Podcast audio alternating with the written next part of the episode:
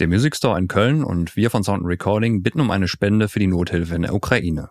Unter www.spendenkonto-nothilfe.de wird im Namen von 23 deutschen Hilfsorganisationen durch Bündnisentwicklung hilft und Aktion Deutschland hilft zu Spenden aufgerufen. Die Hilfsorganisationen leisten an den Grenzen humanitäre Hilfe und sorgen dafür, dass Flüchtlinge mit Decken, Kleidung, Essen sowie psychologischer Betreuung versorgt werden. Genau, der Music Store versteigert außerdem noch bis zum 13.03. auf seiner Website unter musicstore.de die Gitarre, die Peter Maffer bei seinem Auftritt am vergangenen Freitag bei Wir helfen gemeinsam für die Ukraine gespielt hat. Und der Erlös der Gitarre geht ebenfalls an das Bündnis Entwicklung hilft und Aktion Deutschland hilft. Handelt sich bei der Gitarre auch um sein Signature-Modell von Fame, was auch signiert wurde und eine Widmung. Und genau den Link dazu findet ihr auch in den Show Notes. Und außerdem wollen wir hier auch wieder darauf hinweisen, dass es äh, ja diese Möglichkeit gibt, auch eine Unterkunft für Flüchtlinge anzubieten unter elinor.network. Den Link packe ich euch auch in die Show Notes. Und ich möchte noch eine Hilfsorganisation aus München vorstellen, bei der ein Kollege von mir aus dem Verlag aktiv ist. Ähm, die heißt munichkievquare.org. Äh, Link zu der Hilfsorganisation packe ich euch auch in die Show Notes.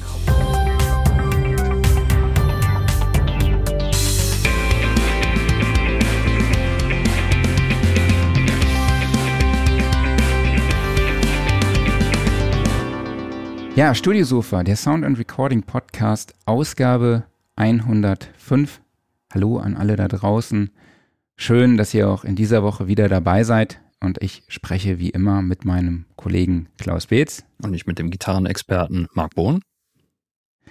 Und heute zu Gast ist die Modularkünstlerin Martha Barr, die auch unter ihrem Künstlernamen Panic Girl bekannt ist. Hallo Martha, schön, Hi. dass du dabei bist. Guten Morgen. Danke für die Einladung.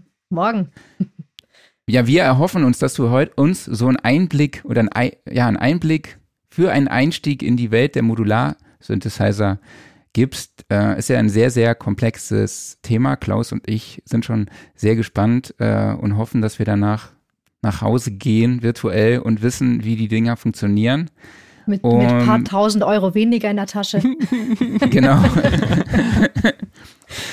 ähm, ja, wir sprechen ein bisschen über die Historie, über die unterschiedlichen Formate und ähm, über das Konzept natürlich dahinter. Und Klaus und ich, wir haben uns so ja, so ein bisschen vorbereitet und uns überlegt, was wir denn gerne mit solchen Modular-Synthesizern machen würden und erhoffen uns, dass du uns dann so ein bisschen eine Hilfestellung gibst, wie wir das Ziel umsetzen und wie viel Kredit wir dann eben auch noch aufnehmen müssen. Und äh, ja, wenn ihr dazu Fragen habt, könnt ihr die natürlich wie immer in die Kommentarfunktion bei Facebook oder YouTube stellen und Martha wird die Fragen dann für euch beantworten. Aber jetzt erstmal Klaus, Jo. Mal was Spannendes für dich heute. Hm? Ja, Wahnsinn, ne? Endlich. So. Freust du dich schon? Ja, es geht um elektronische Klänge, die nicht aus einer elektrischen Gitarre kommen, sondern aus Geräten, wo Tasten dranhängen und sonstiges Gedöns. Genau, du hast ja gestern schon bestellt, wieder was Neues ohne Tasten, kannst ja später nochmal berichten. Genau. Aber Martha, jetzt kommen wir mal direkt zu dir und deiner Person. Ähm, du bist Modularkünstlerin, du hast auch einen YouTube-Channel, einen Instagram-Channel, bist dort als Influencerin unterwegs, kann man, glaube ich, schon so bezeichnen. Du hast ja schon eine große Reichweite dort. Aber erzähl doch mal, was du nebenbei sonst so machst. Meine Jobs quasi. genau. so also das, das, das, echte, so ja. das Richtige. Das so mit dem Leben, das Reelle. ja, ich bin äh, schon sehr lange beim Bayerischen Rundfunk als Komponistin tätig. Dort habe ich angefangen als ähm, Tontechnikerin in den Studios, wo ich Beiträge zusammengebaut habe, Live-Technik für B5 zum Beispiel gemacht habe. Nicht gerade das unstressigste teilweise. Mhm. Vor allem, wenn irgendwas gerade in der Welt passiert und dann äh, alles auf einmal geregelt werden muss. War auch sehr spannend. Und dann irgendwann mal habe ich von äh, unserer Sounddesign-Gruppe erfahren, äh, im BR, ähm, die komponieren eben mhm. für mhm. interne Features, äh, Sendungen, für alle Bereiche eigentlich im BR, habe mich da beworben und seitdem bin ich da jetzt eigentlich Hauptkomponistin äh, und mache eigentlich das äh, komplett mit meiner kompletten Zeit komponiere ich da viel für den Kinderfunk, Politik. Das ist Sehr spannend. Cool. Genau, also für alle möglichen Bereiche. Ähm, ansonsten bin ich als Autorin für die Sound and Recording auch tätig, auch schon seit ein paar Jahren. Macht auch das sehr stimmt, viel Spaß. Ja. Gerade bin ich auch aktuell an einem Artikel über Quasar dran. Das mhm. ist äh, ein, ein Modul für Eurek. Passt ja sehr gut. ähm, und ansonsten habe ich immer wieder sehr verschiedene Projekte. Das mag ich auch sehr gerne, dass ich jetzt nicht nur einen 9-to-5-Job habe, sondern irgendwie äh, ja immer wieder verschiedene Aufträge habe, Projekte. Ähm, auch durch meine, meine Social-Media-Kanäle kommen immer mhm. mehr Firmen auf mich zu, wie zum Beispiel Moog. Da durfte ich auf der letzten Superbooth auftreten, für die ähm, auf viel schönem Equipment, ähm, das die mir dann gestellt haben, in Material zum Beispiel, das äh, Sound Studio Pack, klingen ja unheimlich, unheimlich schön. Oder wer hat mich noch mal noch kontaktiert? Reverb diese große US-Firma, für die ich ein, ein Video machen sollte für einen Pedal-Contest, das die gelauncht haben, oder Spitfire Audio, ähm, für die ich auch mal ein Video machen sollte. Also da kommt immer wieder was rein, was ich auch sehr spannend finde. Und äh, ja, es hält den Alltag auf Trab quasi. Cool. Machst du denn eigentlich auch noch Musik? Ja, auf jeden Fall. Also versuche ich eigentlich jeden Tag zu machen. Das schaffe ich jetzt nicht immer. Tatsächlich bin ja auch noch Mutter. hm. Und da ist die Zeit natürlich auch ein bisschen knapp, je nachdem auch, wie die Auftragslage ist.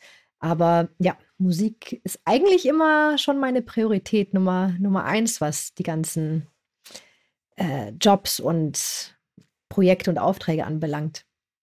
Cool.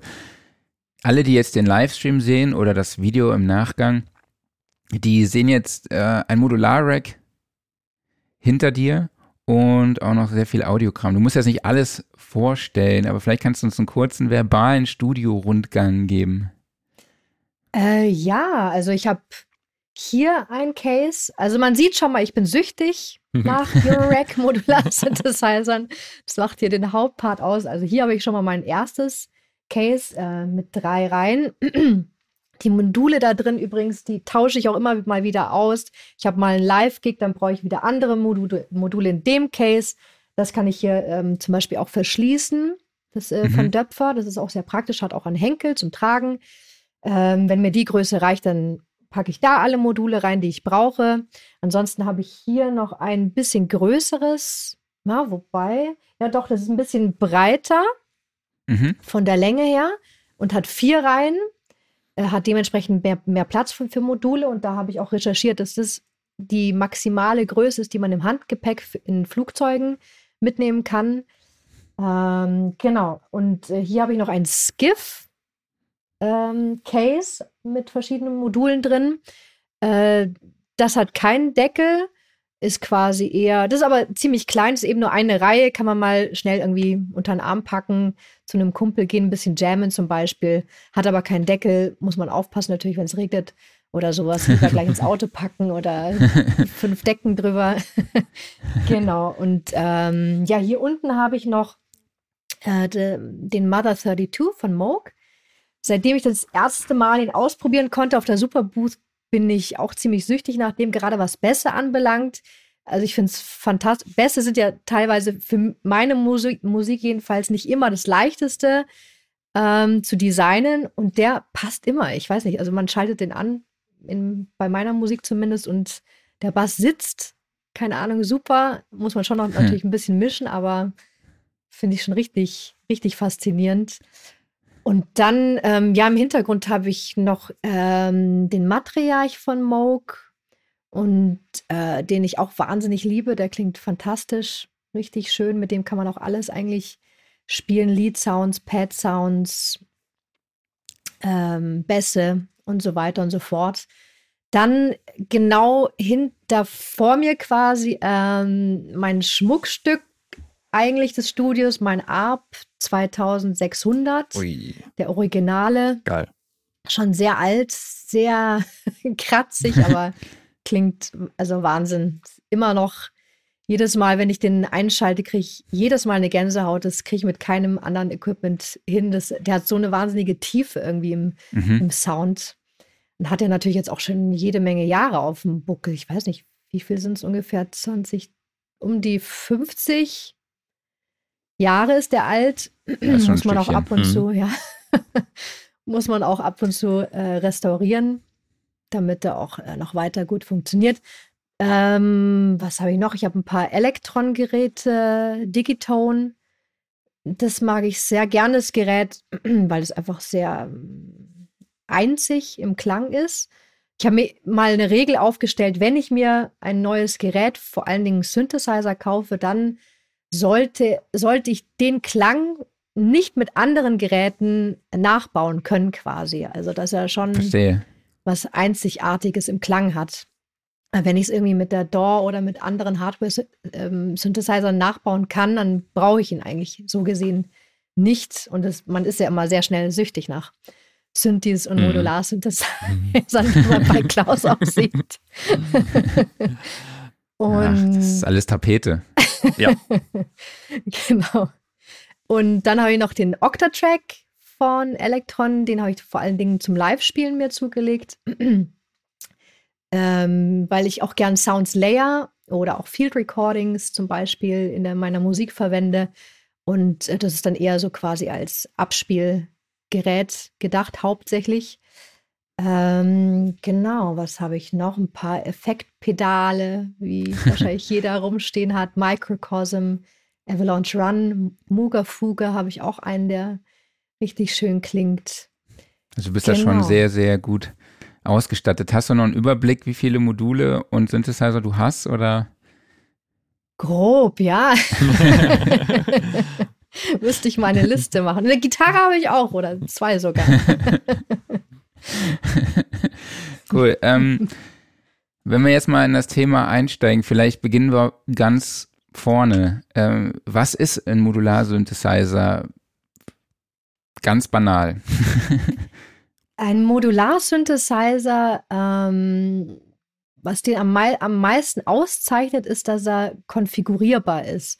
Der besteht aus einem Gehäuse, wie ich sie gerade schon gezeigt habe, den Cases hier, die die Stromversorgung meistens liefern. Manchmal sind die auch extern, aber in den meisten Fällen ist die Stromversorgung in diesen hm. Cases drinnen.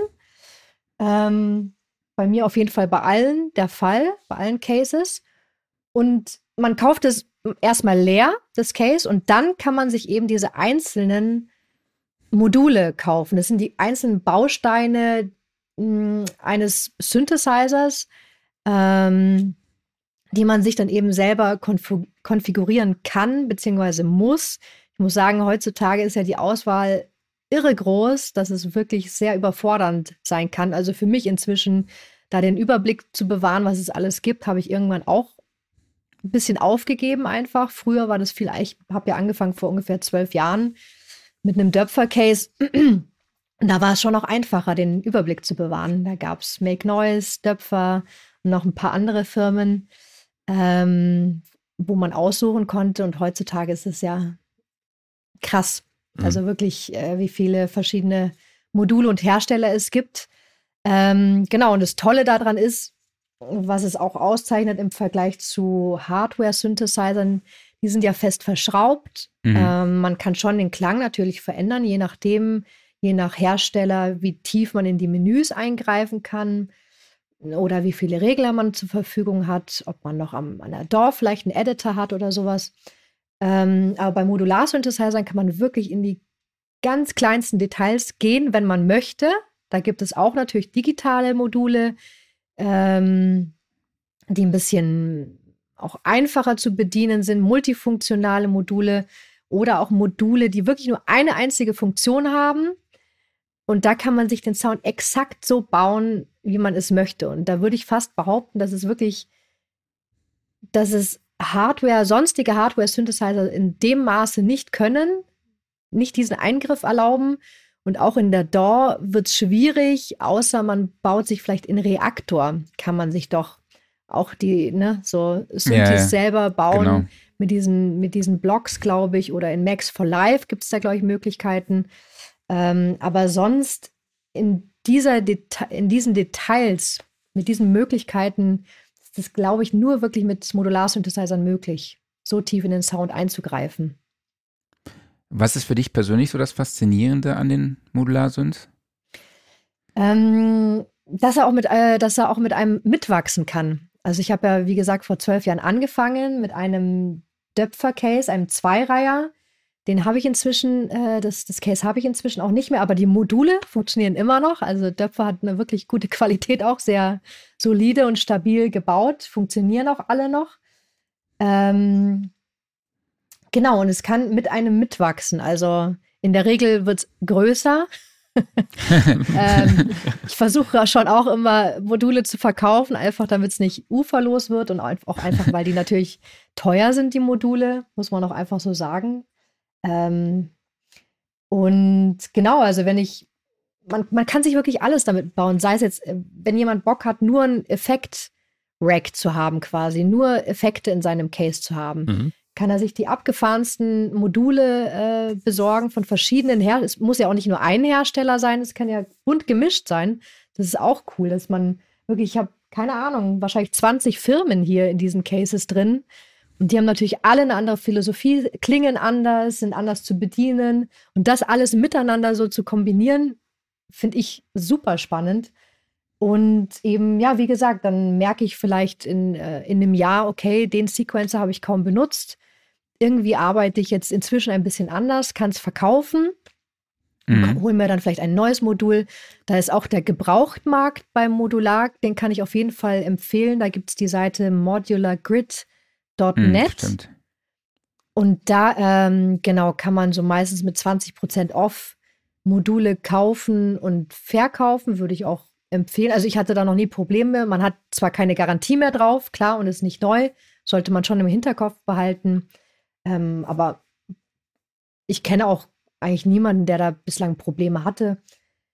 Genau, und äh, ja, es, es wächst mit einem, mit den Anforderungen und ist ewig austauschbar. Also das, das ist echt äh, sehr spannend, aber auch natürlich herausfordernd. Also weil man weil es auch nie fertig ist. Deswegen ist es ja, hm. macht es ja so süchtig.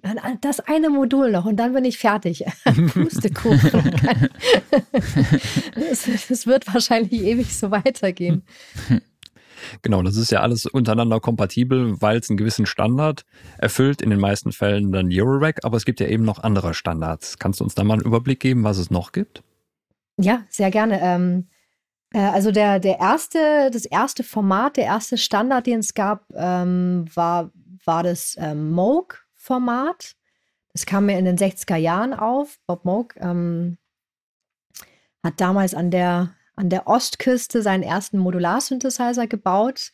Deswegen nennt man es auch oft ähm, East Coast Synthese. Mhm. Das ist dann die subtraktive Synthese übrigens, die man okay. dann in den meisten Fällen verwendet. Also ein obertonreiches Signal nimmt man als, als Soundquelle her. Danach schaltet man einen Filter, filtert eben weg an Obertönen, was man möchte, und danach, ganz platt gesagt, kommt es in den Mixer. Das Signal. Ähm, genau, und dieses Format, äh, das Smoke-Format, ist größer. Also, wie du schon gesagt hast, äh, die haben verschiedene Formate. Das ist ja ähm, Eurorack mit 3, 3U oder äh, 3, 3U oder auf Deutsch 3 HE, Höheneinheiten heißt es. Mhm.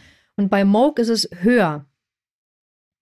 Äh, es ist 5 U oder 5 HE groß. Und äh, noch ein Unterschied ist auch, dass es, ähm, dass die Buchsen größer sind. Also hier verwendet man ja ähm, Mini-Klinke in Mono äh, bei Eurorack und bei Moog äh, verwendet man große Klinke in Mono. Aber man könnte auch jetzt ein Moog-Case neben ein Eurorack-Case stellen und dann braucht man einfach nur einen Adapter zwischen den Kabeln und dann kann man die auch miteinander verwenden. Mhm. Okay. Genau. Und äh, das andere Format, was es noch gibt, ist das Buchla-Format. Der hat auch in den 60er Jahren sein erstes, relativ zeitgleich mit Bob Moog, hat Don Buchla an der Westküste äh, seinen ersten Modular-Synthesizer entwickelt. Ähm, genau, und seine Module sind vier 4U hoch, also vier Höheneinheiten groß und er verwendet auch andere Kabel, Banana Cables nennt man die. Okay. Die schauen ein bisschen anders aus, da ähm, die kann man nicht, nicht so ganz einfach mit Adaptern. Ich glaube, da braucht man noch so ein Zwischengerät, um die untereinander ähm, zu verbinden, wäre aber auch möglich. Genau. Ähm, genau, das war mm, Don Buchler, Westküste. Der arbeitet, wenn ich das jetzt schon bei Moog erwähnt habe, eher additive Synthese. Also, dass man eher, ja, immer mehr ähm, eher mit, Ober, äh, mit wenig Obertönen anfängt und dann immer mehr addiert quasi im, im Signalfluss und dann so zu den Sounds kommt. Ähm, das ist eben West Coast Synthese, die man auch äh, oft hört, den Begriff. Genau, und dann gab's noch, äh, gibt es noch Search-Module äh, oder Search-System. Das war in den 70er Jahren. Das war ein Hersteller, der wollte ähm, damals ähm, günstiger Modularsysteme anbieten, Modularsysteme anbieten, einfach weil damals so ein Moog-System hat ja irre viel gekostet. Mhm. Und auch Buchler-Systeme, die kosten ja heute auch noch wahnsinnig viel. Äh, und Search wollte eher was für die breitere Masse anbieten in den 70er Jahren. Ähm, ursprünglich waren die, glaube ich, auch im 4, 4U-Format, 4HE-Format, so wie Buchler. Äh, inzwischen gibt es die aber auch im Eurorack-Format. Genau, das, das, äh, das ist dann Search gewesen. Und dann, ähm, ja, ist dieses ganze Modularsynthese-Thema ein bisschen in Vergessenheit geraten. Da kamen ja die digitalen Synthesizer auf den Markt, Ende 70er, Anfang 80er. Äh, viel günstiger, hat die breite Masse dann irgendwie erreicht. Ähm, und ja, dann war erstmal Modularsynthese gar nicht mehr so ein Thema, bis dann Dieter Döpfer 1995, hm. der ja auch in München hier äh, hm. lebt, ähm, total sympathischer Kerl. Ähm, und der hat eben dieses Format erfunden, äh, 3U, drei Höheneinheiten. Und das ist ja das, was sich heutzutage durchgesetzt hat. Das heißt, wenn irgendjemand von Modularsynthese oder Modularsynthesizern redet, ist im Normalfall schon das Eurorack Dieter Döpfer Format mhm. gemeint. Nicht immer, natürlich hängt davon auch ab, in welchen Kreisen man sich befindet, aber in der Regel würde ich jetzt schon sagen, dass äh, ähm, das Eurorack Format gemeint ist. Und ich glaube, so richtig populär ist es dann geworden. Ich glaube auch, wie du vorhin erwähnt, erwähnt hast, Marc, mit der Superbooth, mit Andreas mhm. Schneider, der ja ähm, mhm. ursprünglich äh, die, den Stand auf der Frankfurter Musikmesse hatte. Genau, ähm, mit Absent. Der sich Superbooth mhm. nannte, genau da. Auch da bin ich immer, ich war dann auch immer auf der Musikmesse und äh, bin nur dort an dem Stand geklebt und bin nirgendwo anders mehr hingekommen. Und ja, das hat es aber auch das, das war schon war ein bisschen lustig. so ein kleiner Kulturschock, weil ich das zum allerersten Mal war. Das war irgendwie komplette neue Welt, mhm. überall äh, diese wirren Töne, wilde Beats, mhm. abgefahrene Sounds. So. Das immer der lauteste Stand mit Abstand. Immer laut, genau. überall Geblinke, so wie bei Klaus im Hintergrund. Und äh, dann gab es noch Absinth. Das war genau, Absinth hatte auch. Das war echt cool. genau, gab es dann auch immer noch. Ähm, ja, war das eine war schöne wild. Zeit auf jeden Fall. Und Superbooth kann ich auch jedem nur empfehlen, aber sprechen wir gleich noch mal ein bisschen drüber. Klaus hat auch im, äh, in der Zwischenzeit schon wieder ein bisschen Werbung für seinen persönlichen Partner gemacht. Ja. Äh, aber Hallo. die, genau. cool, dass Sie zuhören und zuschauen auf jeden Fall. Ähm, ja, reden wir doch einfach mal über Kabel. Du hast jetzt, wir haben verschiedene Kabelformate jetzt auch an, beziehungsweise Steckerformate jetzt angesprochen. Ähm, die braucht man natürlich zum Patchen, um die verschiedenen Module miteinander zu verbinden. Vielleicht kannst du noch mal kurz erklären, ja, welche Rolle spielt das Patchen und warum es einfach diese Thematik so komplex macht. Ja, absolut. Ähm, denn diese Module, wenn man die ein, also man muss die dann einschrauben, man hat hier immer ähm, das Stromkabel, das man an das Busboard im Case dann ansteckt. Da muss man immer auf die Polarität aufpassen. Ähm, genau, und wenn die dann angesteckt sind, dann haben die Strom, aber machen sonst gar nichts. Komplett gar nichts. Das heißt, man muss eigentlich dann die, die ganzen Module untereinander miteinander untereinander verkabeln mhm. ähm, damit die miteinander interagieren. Also so ein Modular-Synthesizer, die, ähm, die arbeiten alle intern mit CV, Control Voltage, Steuerspannung. Das ist eigentlich jedes Signal, das in einem Modular-Synthesizer vorkommt, ist eigentlich eine Steuerspannung. Und dann gibt es verschiedene Kategor Kategorien, äh, zum Beispiel eine Pitch-CV, ähm, Tonhöhen-Steuerspannung, die man dann verwendet, um eben die Tonhöhe von ähm, einem Oszillator anzusteuern. Äh, dann gibt es auch noch Trigger und Gate CVs. Ein Trigger äh, CV ist ein ganz kurzer Puls, den ein äh, Modul ausgibt, damit man wiederum ein anderes Modul antriggert, damit er wieder was anderes, zum Beispiel eine, man schickt zum Beispiel ein, oft ein Triggersignal in einen Hüllkurvenerzeuger. Ich habe immer die englischen Begriffe im, im Kopf, mhm. muss ich immer übersetzen. Kannst du ruhig sagen. Die. Envelope Generator. Mhm. Genau, dann schickt man ein Triggersignal in den, äh, in den Hüllkurvengenerator äh, damit er dann die, ähm, diesen kurzen äh, Puls, dieses kurze Signal dann zu einer schönen Hullkurve umwandelt. Ähm, mit Attack, Decay, Sustain und Release zum Beispiel. Und dann gibt es auch noch Gate-Signale, die, die haben dann, das sind quasi Rechteck-Schwingungen. Und das ist zum Beispiel auch so ein typisches Clock-Signal. Das Clock-Signal in einem Modular-Synthesizer ist ähm, benutzt man, um das Tempo zu bestimmen. Die BPM, Tempo, das Haupttempo, mit dem man dann auch die Module untereinander äh, miteinander synken kann. Okay. Also ich habe zum Beispiel oft ein, ein Modul, ähm, es gibt ja verschiedene Module, auch Oszillatoren. Wenn die eine Rechteckwelle haben, könnte man es auch als, als ähm, Main Clock, ähm, Main Tempo Generator verwenden. Und ich mache das dann immer so, dass ich diese Main äh, Clock in einen Multiplier patche, der dann diese eine Clock quasi kopiert auf alle weiteren Ausgänge. Und dann kann ich das überall im mm. Case hinstreuen, weil das Tempo braucht natürlich viele, viele Module meistens, je nachdem natürlich, wie man arbeitet. Wenn man jetzt nur Drones macht, dann ist es vielleicht nicht so, aber sonst bräuchte man die schon öfter jetzt für ein Delay zum vielleicht oder natürlich für Sequencer-Module für irgendwelche ähm, vielleicht Envelope Generator eben oder auch ähm, Modula Modulations- LFO-Module, was auch immer. Das ist ja, man kann ja wirklich alles machen. Das ist ja auch das Spannende dran. Man muss sich auch nicht immer an diese Regeln halten. Gerade bei Eurorack kann man auch wild rumpatchen, so wie es mal nicht gehört und schauen, ja, wie klickt das denn? Was genau rauskommt. Und dann, genau, und dann kommen auch echt manchmal richtig coole Sachen dabei raus. Manchmal auch nur Neues, aber muss man ausprobieren.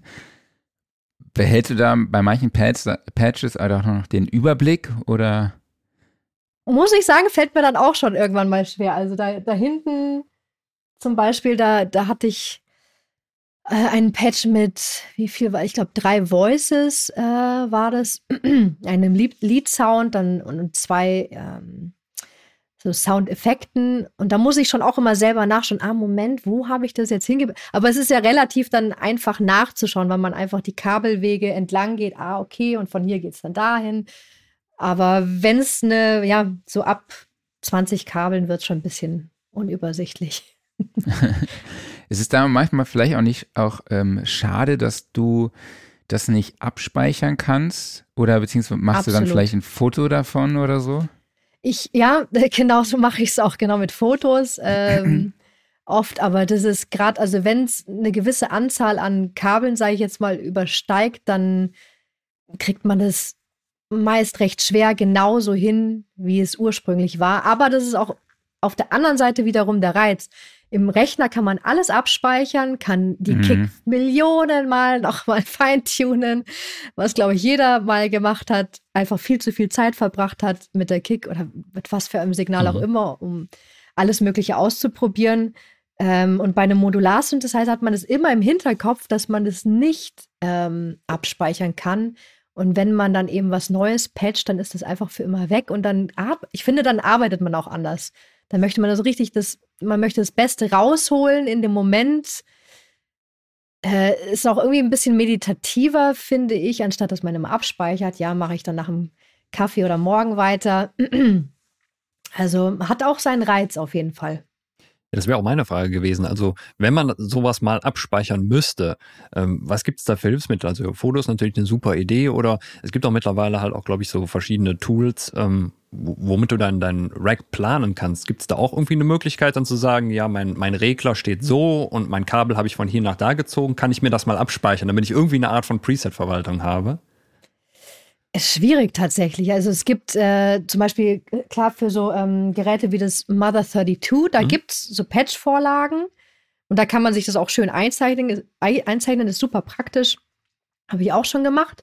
Nur mit den ähm, Cases, äh, wie ich sie da hinten stehen habe, dafür gibt es natürlich keine Vorlagen, weil wahrscheinlich hat, wahrscheinlich hat niemand genau die gleiche Konfiguration wie ich da stehen und ähm, dann wird es natürlich schwierig, da Vorlagen zu machen.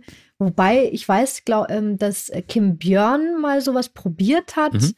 Äh, der ist ja der, der Autor von Patch and Tweak, von die, den, also wunderschöne Bücher, sehr lehrreich auch.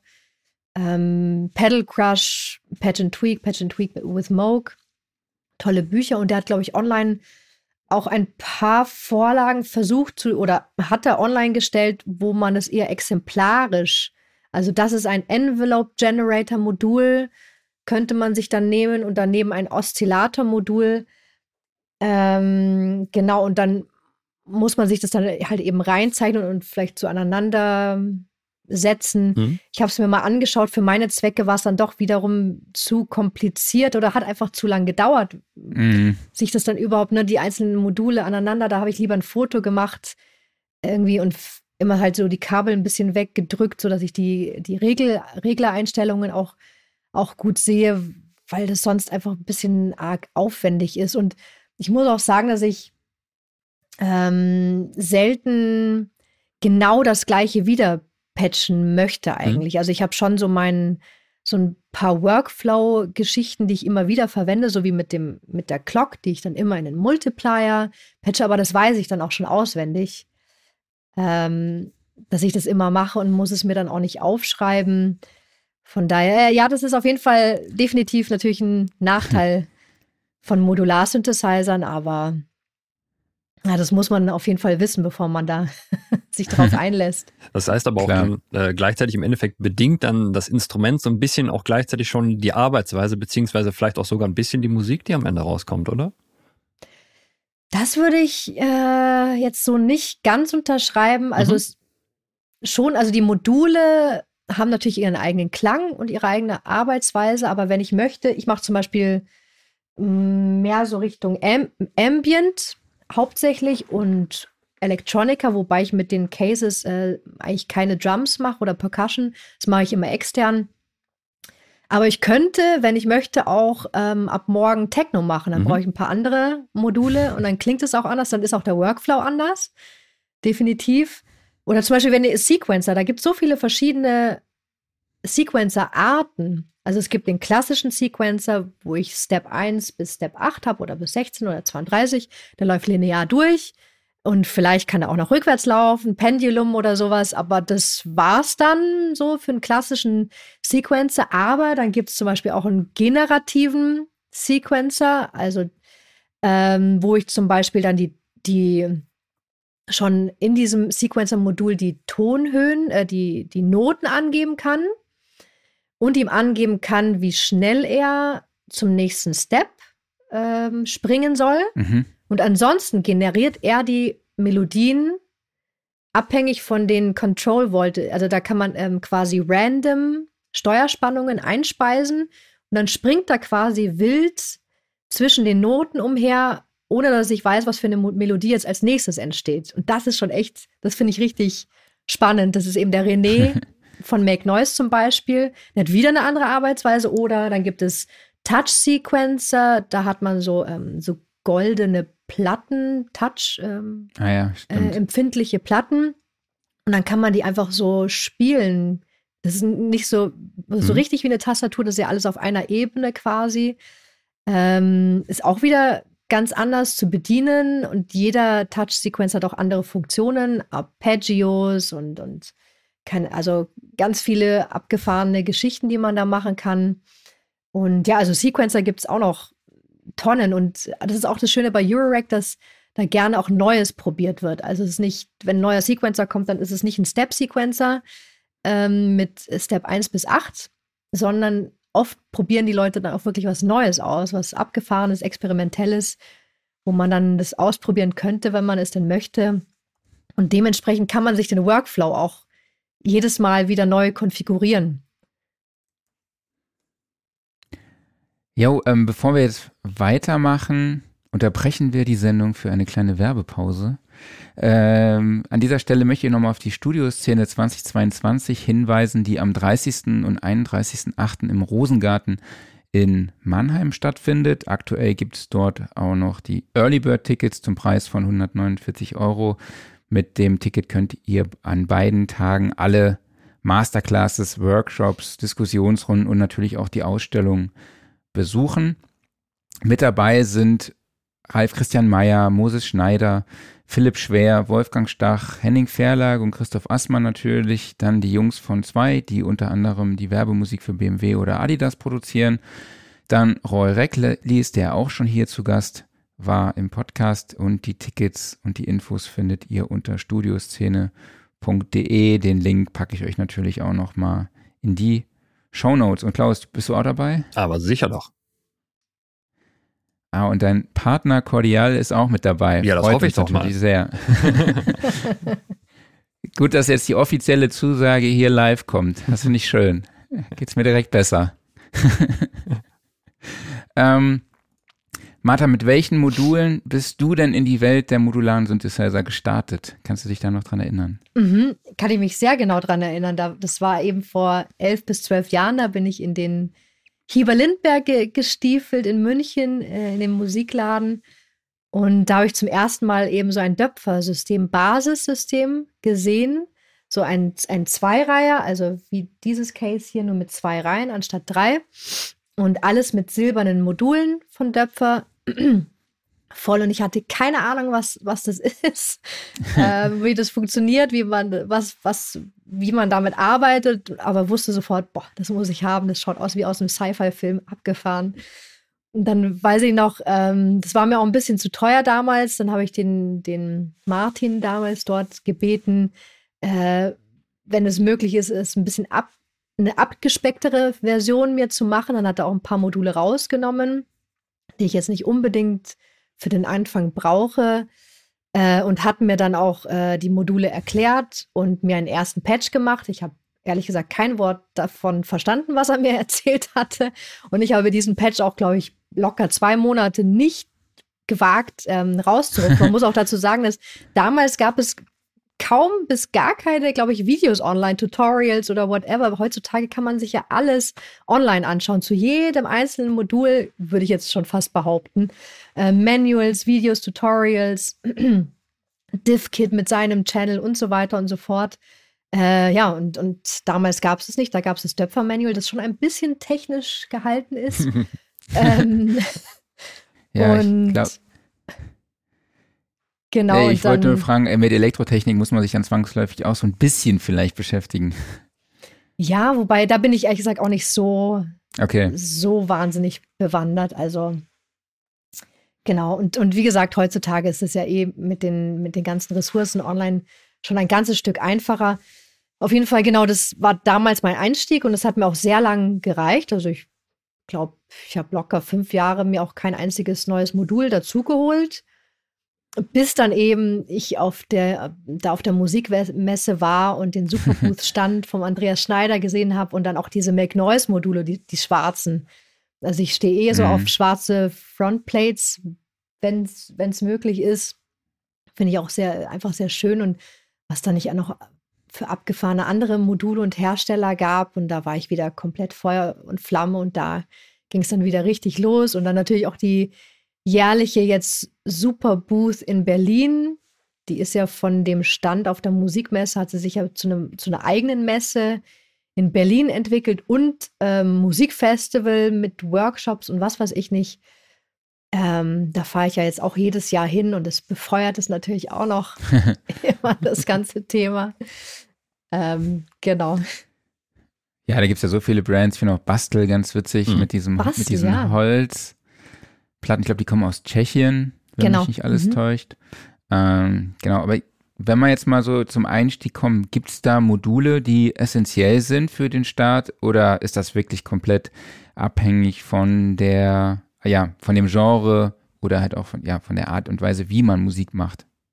Ja, es ist schon, schon sehr spezifisch, muss ich sagen. Ähm, zum Beispiel, also ich könnte jetzt auch nicht sagen, dass ein Modul jetzt essentiell ist für alle, alle, alle Modulars. Und das heißt halt zum Beispiel, wenn sich jemand entschließt, nur Effekte einzubauen und da externe Signale durchzujagen, dann ist es wieder ein komplett anderes, anderes System, als wenn jemand Techno äh, machen möchte oder Ambient oder Electronica. Bonobo hat sich ja, glaube ich, jetzt auch während der Pandemie ein, glaube ich, ein System zugelegt, und macht seine, auch komplett sein, sein Stil an Musik mit, mit, mit Urek. Hat da auch mal so ein kleines Video gepostet auf Instagram. Instagram fand ich auch sehr spannend. Und dementsprechend ist es schon extrem spezifisch und individuell, wie so ein System aussehen kann. Aber wenn man jetzt, klar, also wenn man jetzt Musik damit machen möchte und ähm, nicht nur ein Effekt-Rack haben will oder Effekt-Case, dann ist auf jeden Fall, äh, sind Soundquellen wichtig. Mhm. Aber da gibt es zum Beispiel auch wieder Unterschiede. Also es gibt natürlich Oszillatoren, Oszillatoren, die untereinander schon wieder sehr anders klingen können. Muss man sich einfach ein bisschen vielleicht durchhören oder am allerbesten zum Musikgeschäft gehen, selber ein bisschen ausprobieren. Das empfehle ich eigentlich immer, wenn es möglich ist oder irgendein Kumpel, der ein, ein System hat oder sowas, das wirklich mal selber in die Hand nehmen. Ähm, genau, und Oszillatoren, die können ja schon wahnsinnig unterschiedlich klingen, analoge, digitale Wavetable-Oszillatoren, FM-Synthese, was es da nicht alles gibt. Oder man nimmt einen Sampler als Soundquelle, ist natürlich auch möglich. ähm, dann äh, Filter kann man nehmen, muss man natürlich nicht, je nachdem, wie man arbeitet. Ich habe zum Beispiel einen Filter Frequent Steiner von Livewire, aber ähm, den benutze ich nie, lustigerweise. Ich dachte, den werde ich ständig benutzen müssen, aber ähm, irgendwie, also meine Oszillatoren zum Beispiel, äh, bei den Oszillatoren, die ich habe, habe ich meistens mehrere Outputs. Also mhm. ein Sinus-Output, ein Dreieck, die Standardwellen, Sägezahn und Puls zum Beispiel, haben jetzt nicht alle, aber es gibt immer meistens ein paar zur Auswahl. Und bevor ich da noch einen Filter dazwischen patche, nehme ich dann halt einfach einen Triangel-Sound anstatt den Sägezahn-Sound zum Beispiel. Also es funktioniert zumindest für mich. Mag nicht für alle funktionieren, wenn man so schöne Sweeps machen will, zum Beispiel, dann vielleicht bräuchte man schon einen Filter. Dann, ähm, genau, vom Filter könnte man natürlich auch schon direkt dann ins Output-Modul gehen, also ein Mixer-Modul. Das bräuchten dann auch alle Cases, würde ich jetzt mal behaupten, zumindest wenn man mehrere Signale miteinander mischen möchte und die dann als ein Stereo oder ein Mono-Output dann äh, in die DAW zur Aufnahme schicken möchte oder zum externen Hardware-Mixer ähm, zum Beispiel. Wenn man jetzt wirklich nur eine Voice hat, dann könnte man natürlich, natürlich auch schon aus dem Filter direkt äh, rausgehen mhm. und das Signal nehmen. Dann es gäbe auch äh, noch spezielle Output-Module, die zum Beispiel, ähm, da kann man die Monoklinkensignale reinschicken ähm, und kann dann ähm, die per XLR abgreifen, wenn man es etwas professioneller haben möchte, wenn man viel live spielt oder sowas. Wäre auch möglich, habe ich zum Beispiel jetzt nicht in meinem, meinem Case und habe auch schon oft live gespielt. Das äh, funkt, also hat bei mir zumindest immer einwandfrei funktioniert. Ich habe halt so einen kleinen Soundcraft-Mixer, ähm, stecke da die Signale rein. Ich benutze ja auch noch manchmal auch noch ein iPad dazu oder mein Octatrack und so weiter und so fort. Sammle da im Soundcraft-Mixer meine Signale und gebe dann das XLR-Output-Signal dann an den, an den FOH-Mischer oder, oder mhm. wer das dann immer auch braucht. genau. Und dann ähm, bräuchte man natürlich, wenn man äh, noch Melodien machen möchte, ähm, ein Sequencer-Modul. Da gibt es viele verschiedene, wie ich vorhin ja schon erwähnt habe. Ähm, normalerweise haben die Sequencer-Module Outputs für die ähm, Tonhöhen und auch für die, ähm, ja, für die zeitliche Einheit, also Gate-Outputs. Ähm, das heißt zum Beispiel, wenn ich jetzt, ich habe ein Modul, da ist so eine kleine äh, Tastatur mit drinnen, so eine Mini, Mini-Tastatur und wenn ich da auf eine Taste drücke, solange wie die gedrückt ist, sendet auch das Modul ein Gate-Signal raus. Und wenn ich das wieder loslasse, dann ähm, genau verschwindet auch das Gate-Signal wieder. Ähm, genau, also Sequencer-Module sind, sind, auch meist recht teuer, muss man sagen. Die sind auch meistens ein bisschen, grö bisschen größer.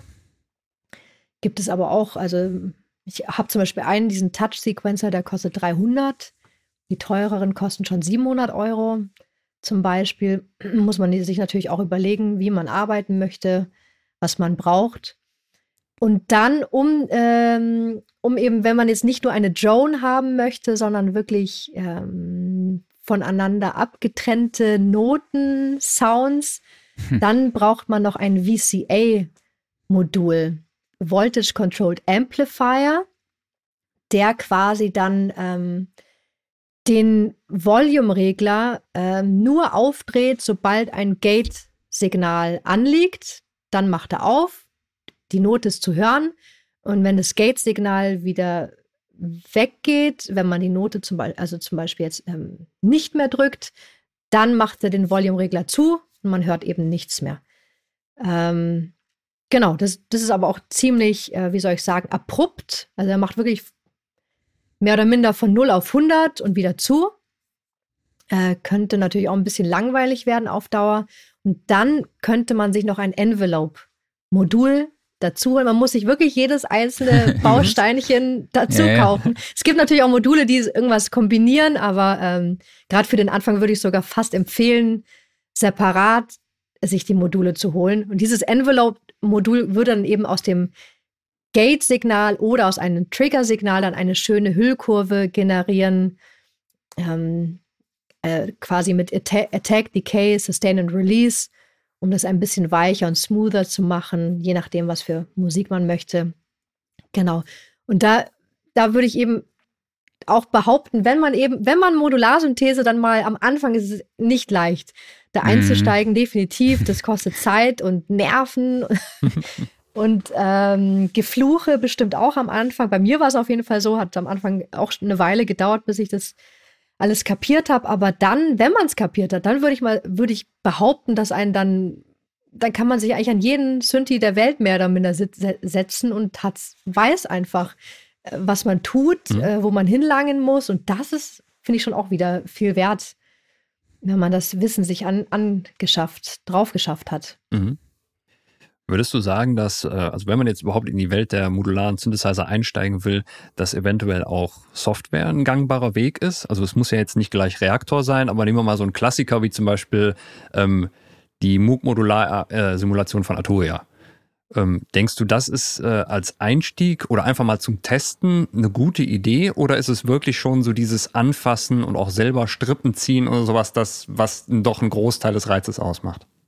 Absolut. Also für mich auf jeden Fall. Ich kenne Leute, die sagen, die lieben auch Software, Modularsysteme. Da gibt es äh, übrigens auch VCV-Rack, heißt es. Das ist wirklich modular.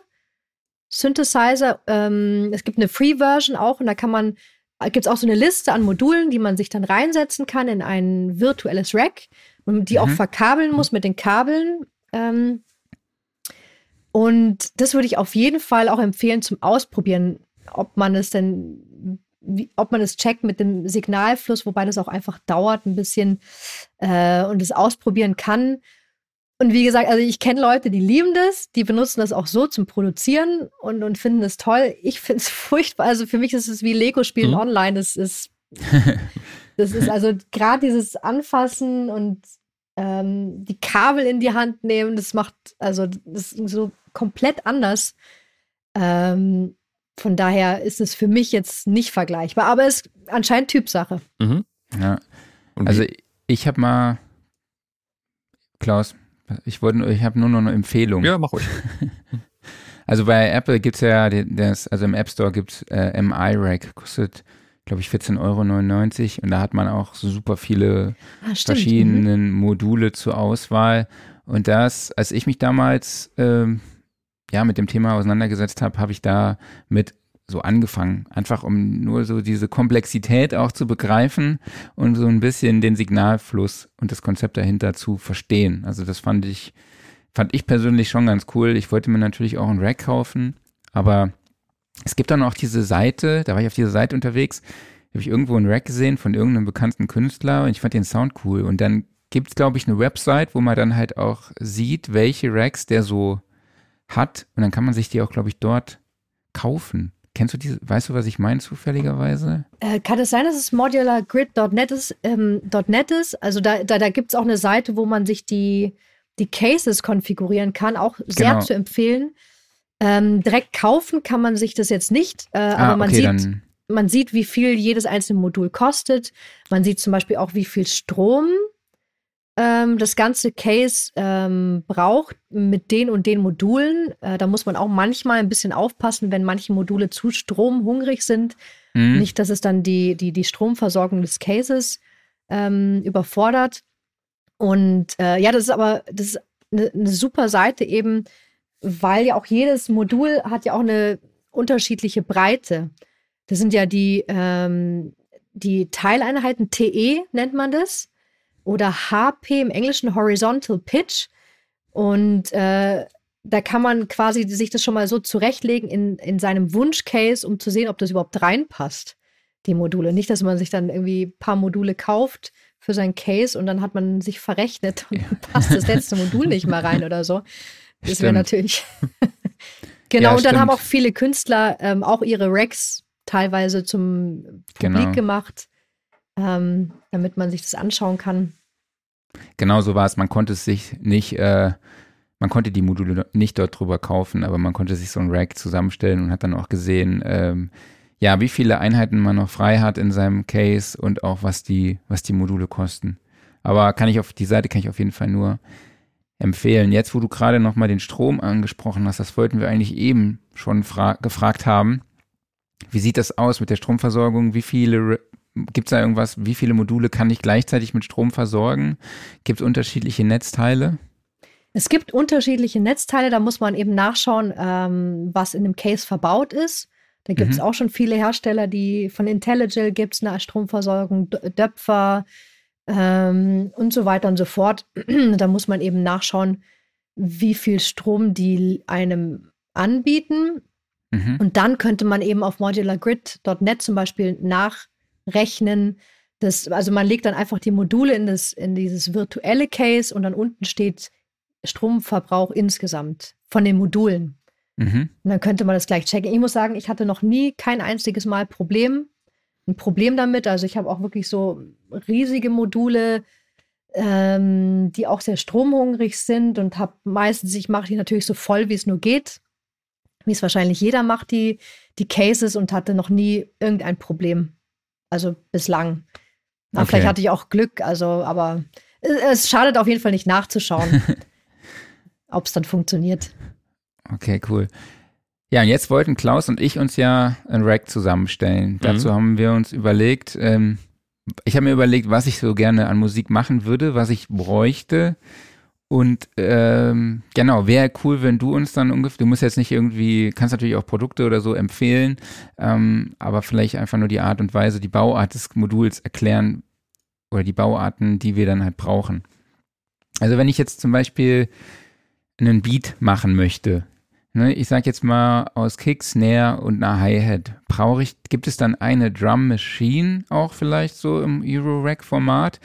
Oder brauche ich, wie du es eben gesagt hast, so, eine, so einen Taktgeber und dann halt drei unterschiedliche Klangmodule, also jeweils für Kick, Kick Snare und die Hi-Hat. Wie, und ich brauche natürlich auch irgendwas, was den Time, den, ne, brauche ich einen Step-Sequencer als Clock oder genau. ja, genau, genau, ja, hast du eigentlich schon gut zusammengefasst. Also es gibt äh, und auch die beiden Möglichkeiten, die du schon genannt hast, die gibt es auch beide eben bei, bei Modular-Synthesizern. Also du könntest dir ein, ein Modul, ähm, zum Beispiel Endorphins hat so, zum Beispiel ein siebenstimmiges Analog-Drum-Modul mit mhm.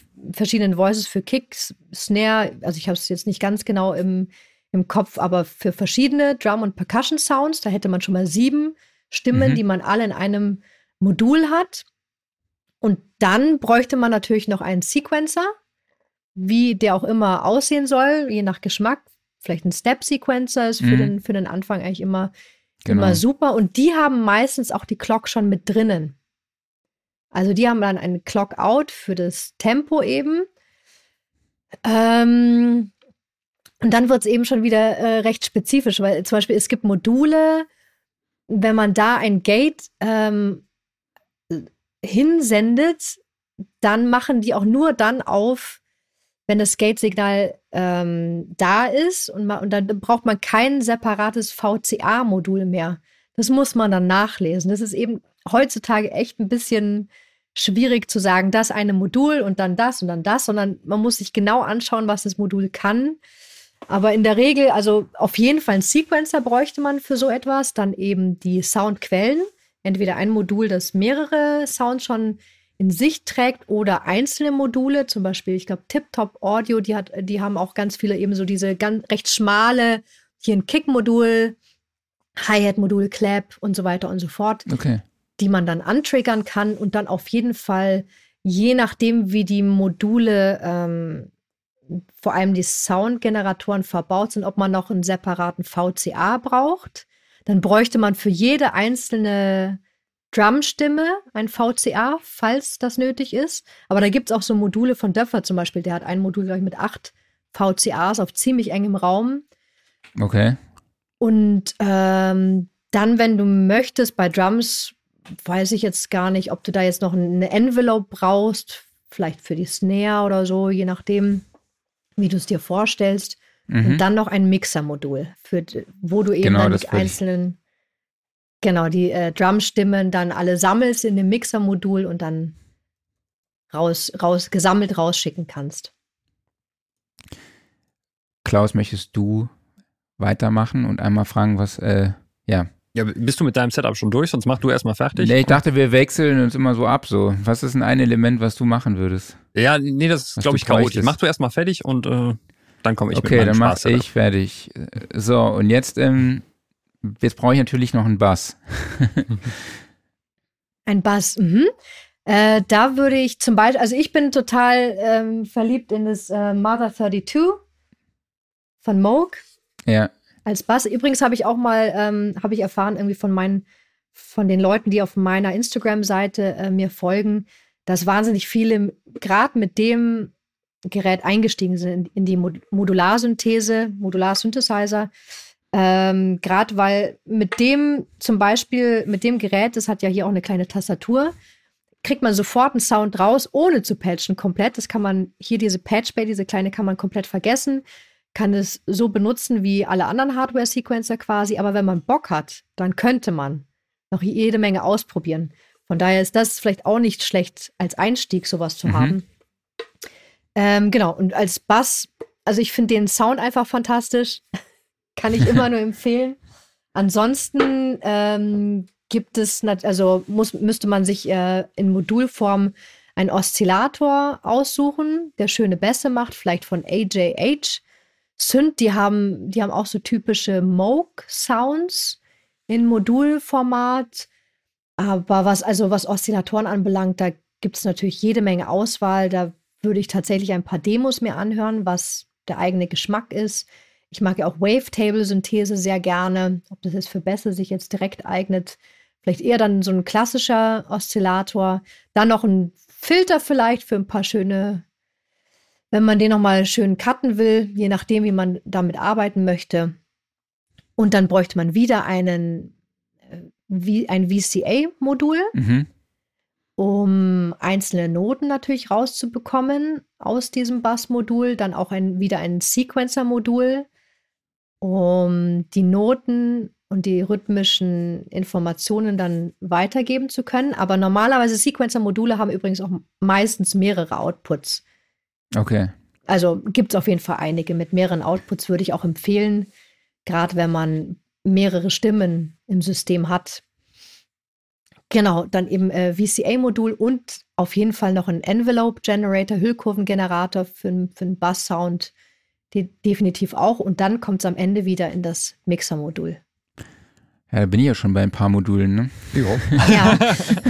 Wobei, wie gesagt, also so ein VCA das hat ja auch oft schon acht VCA, also man kann sich zum Beispiel eins mit acht oder vier insgesamt schon drin holen. Das heißt, man, man muss nicht so, ähm, zwangsweise nochmal ein Modul kaufen, wenn man eine neue Voice hat, sondern hat schon ein Modul, das mehrere quasi mhm. VCAs drin hat. Also sonst wird sie ja echt uferlos. Ja, ich hätte noch, also eine Sache, auf die ich stehe, sind solche Arpeggiator-Sounds, so die auch mhm, vielleicht teilweise so generativ erzeugt werden, so ähm, genau, was, was müsste ich mir dazulegen oder könnte ich mir zulegen?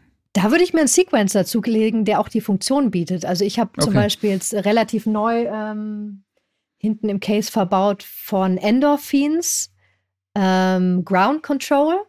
Und der ist zum Beispiel, der hat drei Melodiespuren ähm, mit der, also äh, Pitch CV Out und Gate Out jeweils und dann nochmal acht Outs für Drum Sounds.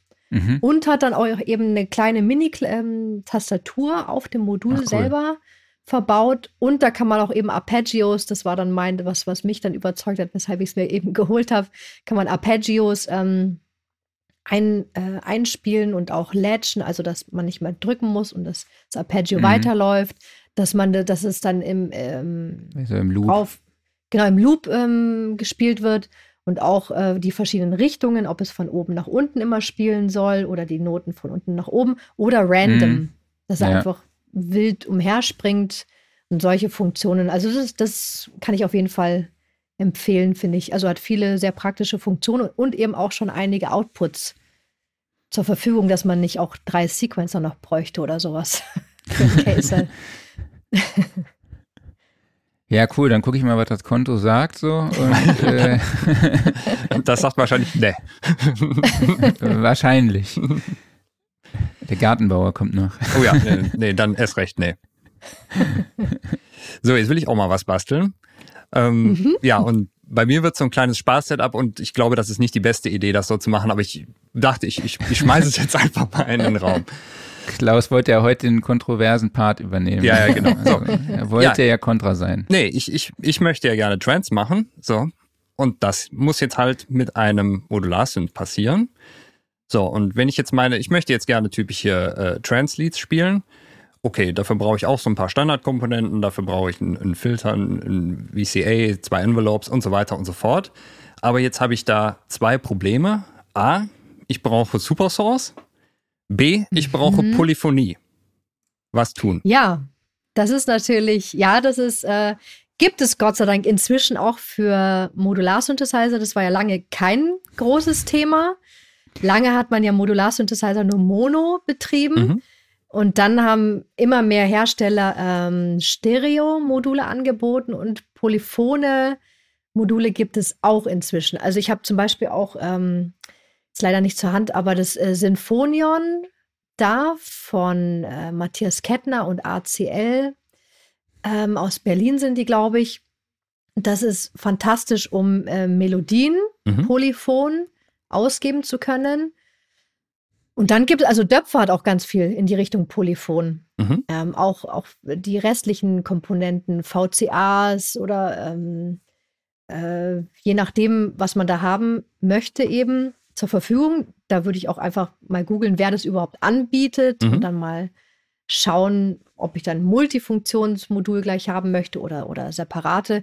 Und Supersource, da hast du mich jetzt echt, da hast du mich jetzt, äh, da müsste ich selber googeln, welches. Ich würde schon mal, ich würde einfach mal pauschal, pauschal sagen, es gibt ein Modul, das es wahrscheinlich anbietet, aber welches es jetzt genau ist, weiß ich nicht. Ich könnte mir ja so, so, ein, so ein Roland System One M nehmen. Dann habe ich zwar einen kompletten Synthesizer, aber der hat, hat ja zumindest auch äh, CV-Anschlüsse und sowas. Dann habe ich mir da meine Super. Ja, ja. Oder ich baue mir halt sieben Oszillatoren einfach ins Rack ein und dann ab dafür. genau. Kann aber man auch machen süß, Kollege, wie du dich gefreut hast, jetzt gerade diese Frage zu stellen, die zeigt, dass du die, das Konzept verstanden hast, aber weißt, dass es dafür noch nicht so die hundertprozentige Lösung gibt und dass ein Synthesizer von dir natürlich dann dafür auch die perfekte Lösung bietet. Das liegt aber, also auch daran, ja, das liegt aber auch daran, weil der erste Sound, den ich mit jedem Synthesizer baue, egal was es für einer ist, ist ein Supersaw-Lied. Auch wenn er das nicht kann. Ne? Also auch wenn er jetzt nur einen Oszillator drin hätte, muss ich trotzdem irgendwie versuchen, in diese Richtung Richtung zumindest zu kommen.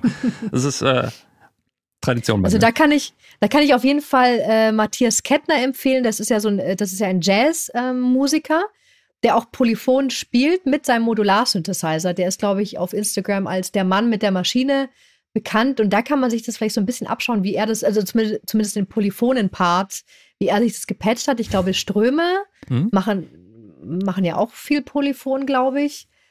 Ähm, ja, genau, da, da kann man sich eben vielleicht das von Künstlern direkt auch abschauen, wie sie das verpatcht haben, was es da vielleicht für Tricks gibt, was Tolle man da machen Künstler kann. übrigens, Ströme, finde ich mega gut. Super. Ja, waren auf der Tonmeistertagung live, war echt eine, eine coole Show. Mega. Äh, ja, eine, ein Thema, wir haben es schon so ein bisschen angeschnitten, ist erstens, welche Rolle spielt generative Musik bei der, äh, bei modularen Synthesizern? Und was mich halt auch interessiert ist, ja, wie viel Kreat tatsächliche Kreativität steckt drin, kann drin stecken oder wie viel Intuition oder auch Zufall steckt in der Musik, die dabei rauskommt am Ende. Bei generativer Musik jetzt? Nee, ich meine jetzt generell bei den modularen Synthesizern. Ich kann mir ah, vorstellen, ja. mhm. dass ja auch viele Patches durch Zufall vielleicht auch entstehen. Absolut. Definitiv. Also es macht auch einfach Spaß, so wild rumzupatchen, ohne Plan und zu schauen, was dabei rauskommt. Bei mir ist da auf jeden Fall viel, an, also viel entstanden, auch, auch sehr coole Sounds, auch manchmal unbrauchbare Sounds. Intuition, ja, wenn man so viel patchen muss. Ähm, ja, da, man muss schon ein bisschen was planen, auf jeden Fall, wenn man patcht. Ähm, und Intuition vielleicht, wenn man dann schon ein bisschen erfahrener ist und es schon wirklich so äh, viel automatisch passiert. Was ich mal gemacht habe eine Weile, könnte ich auch nur empfehlen. Ich wurde mal ähm, zu, ähm, zu so einer Challenge eingeladen, wo mir dann äh, ein, ein, ein Nomen und ein Adjektiv genannt wurden und zu den beiden sollte mhm. ich dann ein Patch innerhalb von fünf Minuten fertig quasi machen und den dann vorstellen. Okay. Wow. Fünf Minuten, genau. Und da habe ich mir auch gedacht, ups, äh, hm, wie, wie mache ich das? Äh, und dann habe ich es einfach geübt. Ich habe zwei Wochen jeden Abend, einfach solange ich Bock hatte, einfach äh, mir einen Timer gestellt. Es gibt ja so online so mhm. Zufallsnamens äh, oder, oder Wortgeneratoren. Äh, habe ich mir dann äh, auch quasi ähm, mir eins erstellen lassen und dann daraufhin das einfach geübt. Und am Anfang habe ich mich schon ein bisschen schwer getan, aber das, geht dann. Und es war so eine coole Übung. Seit, genau seit der Zeit, seitdem ich das gemacht habe, bin ich so viel schneller, weil man merkt dann, gerade wenn man das dann jeden Tag macht, dass man, zum Beispiel, man braucht ja dann fast immer eine Clock. Mhm. Die kommt immer in den Multiplier. Dann benutze ich wahnsinnig gerne nochmal ein Delay irgendwo mit drinnen, eher am Ende der Kette. Äh, schnell den Sequencer, schnell in den Oszillator, Pitch CV und so weiter und so fort. Und dann hat man so ein paar Handgriffe, die eigentlich fast immer schon gleich sind. Wenn, also und der Rest kann dann halt auch gerne intuitiv passieren. Ähm, kann ich aber auf jeden Fall auch, äh, ist ein bisschen Arbeit. Vielleicht braucht man dann auch den Druck dahinter, um, um sowas zwei Wochen jeden Tag zu machen. Aber es hat mir unfassbar viel gebracht. Das ist eine super Idee. Ähm, ja, also es hat auch Spaß gemacht. Aber auch echt witzig, was da alles dabei rausgekommen ist mhm. mit diesem Wortgenerator. Genau. Und jetzt habe ich die auch ein Modul, Parts, oder? Stimmt. Und achso, und dann hast du noch gefragt zu generativer Musik, das ähm, so aller Brian Eno. Mhm. Finde ich auch sehr spannend. Ähm, bei mir ist immer so eine Mischung. Ein paar Sounds, da möchte ich genau wissen, wann sie kommen und es selber im Griff haben, vielleicht. Und bei ähm, generativer Musik ist ja prinzipiell so, dass man die Rahmenbedingungen vorgibt, einer Maschine, einem Instrument und äh, auch mit vielen random CVs und random Steuerspannungen. Äh, und dann quasi geht der Komponist ja weg vom Gerät und die Maschine macht die Musik dann aufgrund dieser Rahmenbedingungen selbst. Was ich auch also absolut spannend finde, dazu braucht man eben vielleicht äh, so einen René-Sequencer, wie ich ihn vorhin beschrieben habe, wo man die Noten eingeben kann, eingeben kann, wie oft er zur nächsten Note springen soll, auch in welchem Tempo. Und dann eben noch ein paar random CVs, dass er dann irgendwie zwischen den Noten hin und her springt und man nicht weiß, was als nächstes quasi dann für eine Note kommt.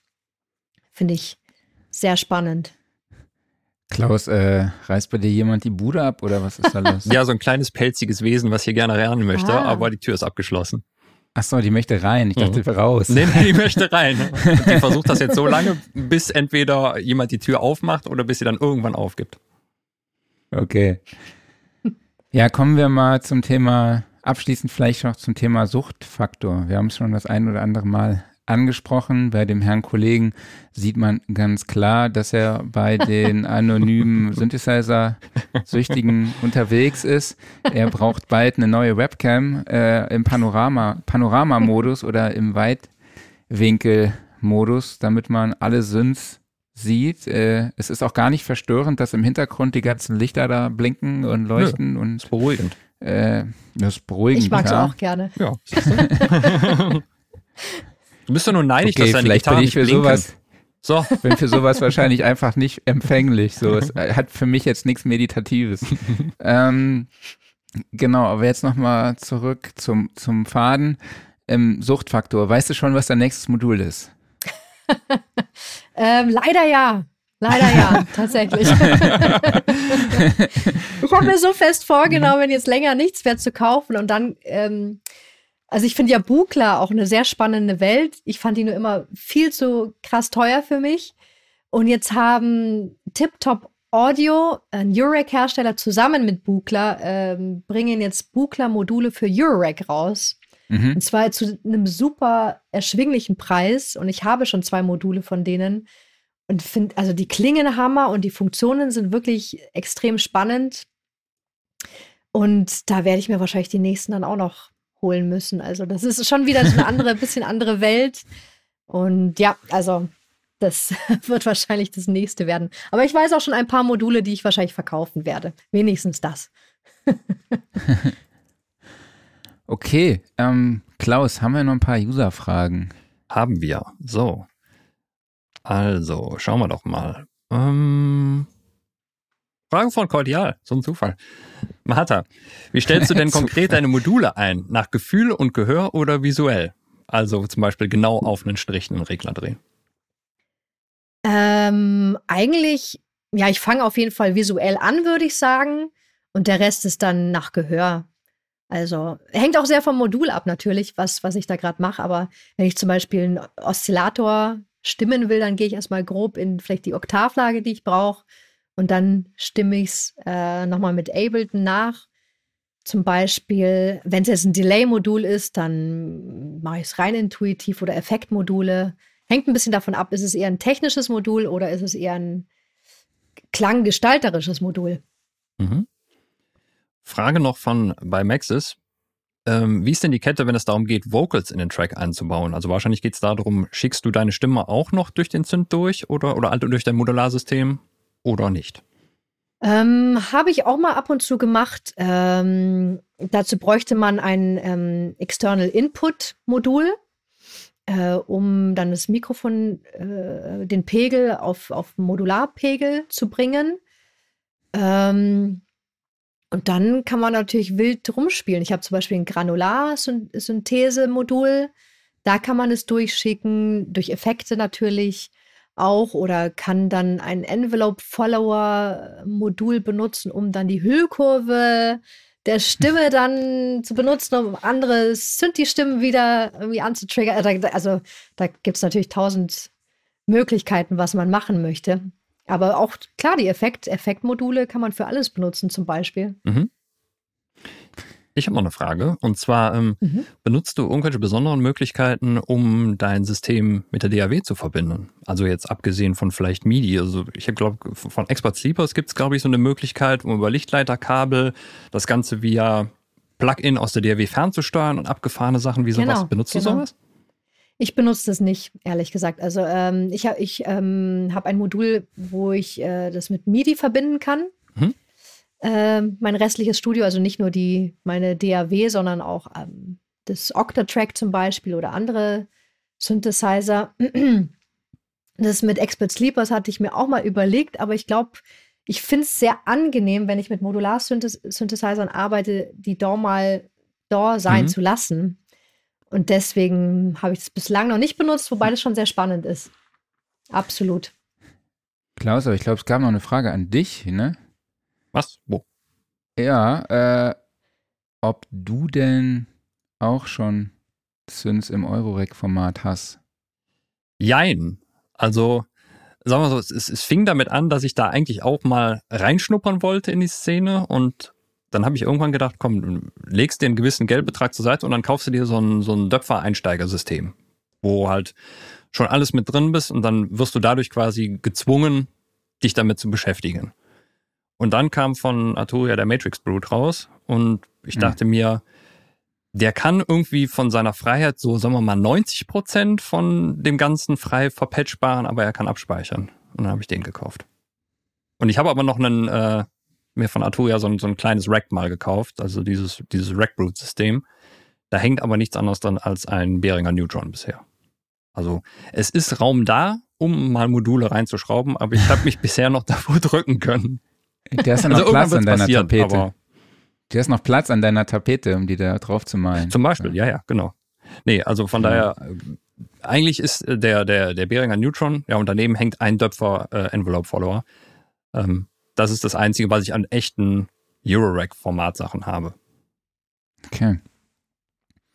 Ja, Martha, vielen lieben Dank schon mal bis hierhin.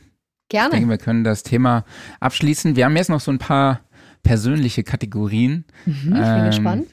Der Klaus legt jetzt los mit Jawohl. den Typfragen. Genau, die beliebten Typfragen. Ich gebe dir zwei Antwortmöglichkeiten zur Auswahl und du musst dich für eine von beiden entscheiden. okay. Mac oder PC? Mac. 1176 oder LA2A? Oh, LA2A. Analog oder digital? Tendenziell analog, doch. Mhm. Dann die alles entscheidende Frage, die komischerweise bei einem Modularsynthesizer überhaupt keine Rolle spielt. Kommt der EQ vor oder hinter den Kompressor?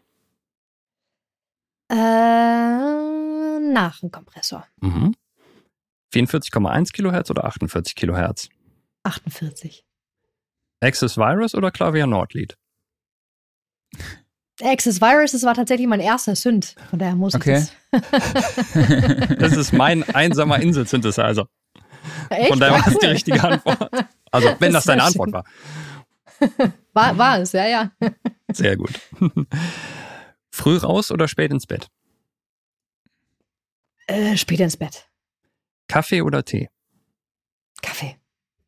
Sprach- oder Textnachricht? Textnachricht. Und Podcast oder Video?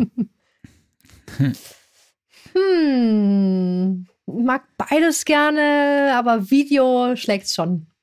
Sehr schlägt gut, danke Podcast. dir. Ich glaube, das war die, das war die kürzeste Antwort bisher. Mhm. Also alle anderen, die erklären das dann auch noch immer, warum. So, also ah, dann okay, so aber ich dachte, das ist der Spaß, so zack, zack.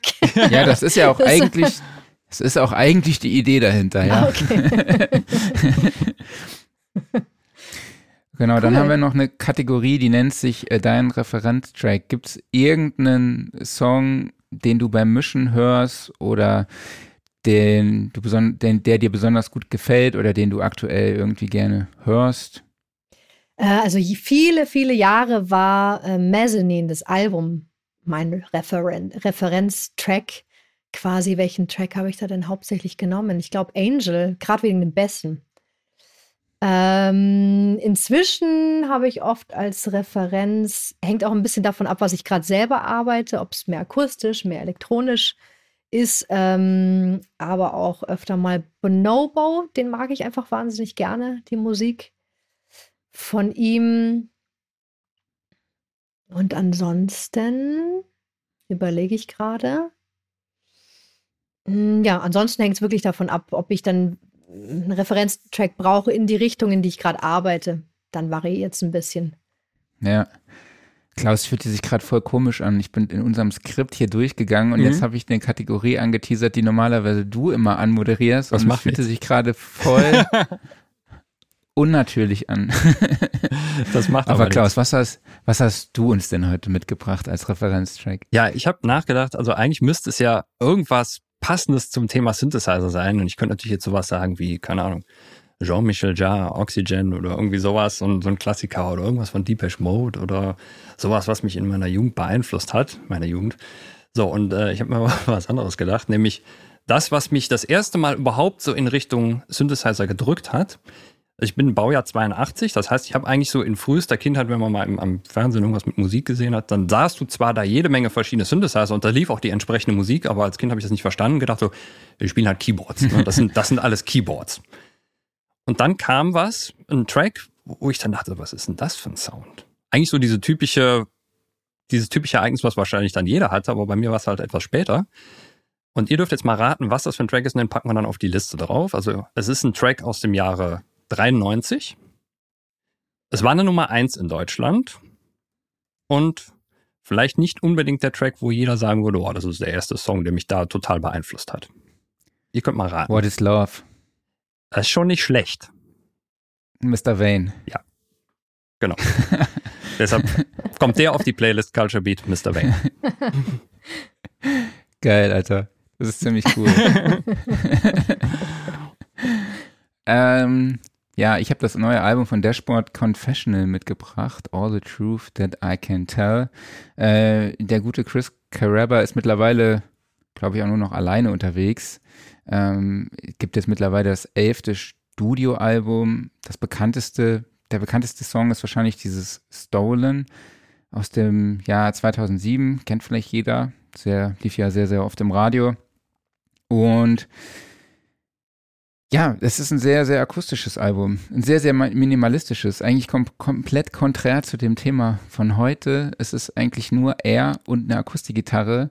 Ähm, großartiger Sound, hat so ein bisschen was von Gaslight Anthem oder so Frank Turner, also ganz, ganz sehr atmosphärische Singer-Songwriter-Mucke. Es gibt einen Track, wo dann auch tatsächlich mal Drums reinkommen und ein Bass. Und ja, nach dem rockigen und Pop- und Elektro-weibigen Comeback-Album 2018 war es, glaube ich. Ist das jetzt echt nochmal so ein Schritt back to the roots? Aber der, das eigentliche, worauf ich hinaus will, ist, es gab nämlich 2003 den Song Hands Down, der mich in meiner Jugend sehr, sehr viel begleitet hat. Mhm. Das ist so ein Song, der, der, müsst ihr euch auch mal im Original anhören. Das ist eine super krasse Messing-Snare einfach. Die ist so heftig. Ich finde die richtig, die ist richtig, ich finde die echt richtig mies. Ist das also so eine Dengel-Snare? Halt so ein bisschen Zahnlenger-mäßig, so oder? So hoch, ja, ja, genau, mhm. echt, aber das ist in so einer klassischen Pop-Rock-Nummer. Mhm. Jetzt im Nachhinein, damals fand ich das mega geil, aber wenn man sich das jetzt so anhört, denke ich mir, oh, ja, die Snare könnte vielleicht ein bisschen anders klingen. ähm, aber dieser Song wurde jetzt re-recorded und ist auf einem Album von 2019 drauf, aber halt auch in Akustikversion. Und den Akustikgitarren-Sound muss man sich echt mal reinziehen. Also das ist echt ziemlich cool, auch wie im Arrangement mit den Gitarren gespielt wird. So rechts spielen Downstrokes, links ist Wechselschlag und dieser Stereo-Effekt, der dann dadurch entsteht, gepaart mit dem Sound und seiner ja sehr, sehr markanten Stimme, mittlerweile sehr brüchigen Stimme, aber das macht sie auch irgendwie so markant und so, mhm. wie sagt man, authentisch. Genau, also hands down auf dem Album A Mark, A Mission, A Brand, A Scar von 2019, eine re-recordete Version von dem Song von 2003, äh, ist heute auf meiner Liste. Sehr cool. Genau, Martha, wo kann, bist du auf der Superbooth? Yes. Kann man sich dort dieses Fall. Jahr auch live in Action sehen? Oder? Das weiß ich noch nicht. Weiß Bislang ist noch nichts geplant. Schauen wir mal. Genau, die Superbooth. Jetzt hatte ich eben hier äh, das Tab offen mit Superbooth, bevor ich jetzt hier die Charts von 1993 gegoogelt habe. Ach, Im Mai ist die, gell? Ich glaube, das zweite, ich glaube, das zweite Mai, die zweite Maiwoche, genau. wenn ich mich nicht ja, täusche. 12. bis 14. Mai wieder im FIZ genau.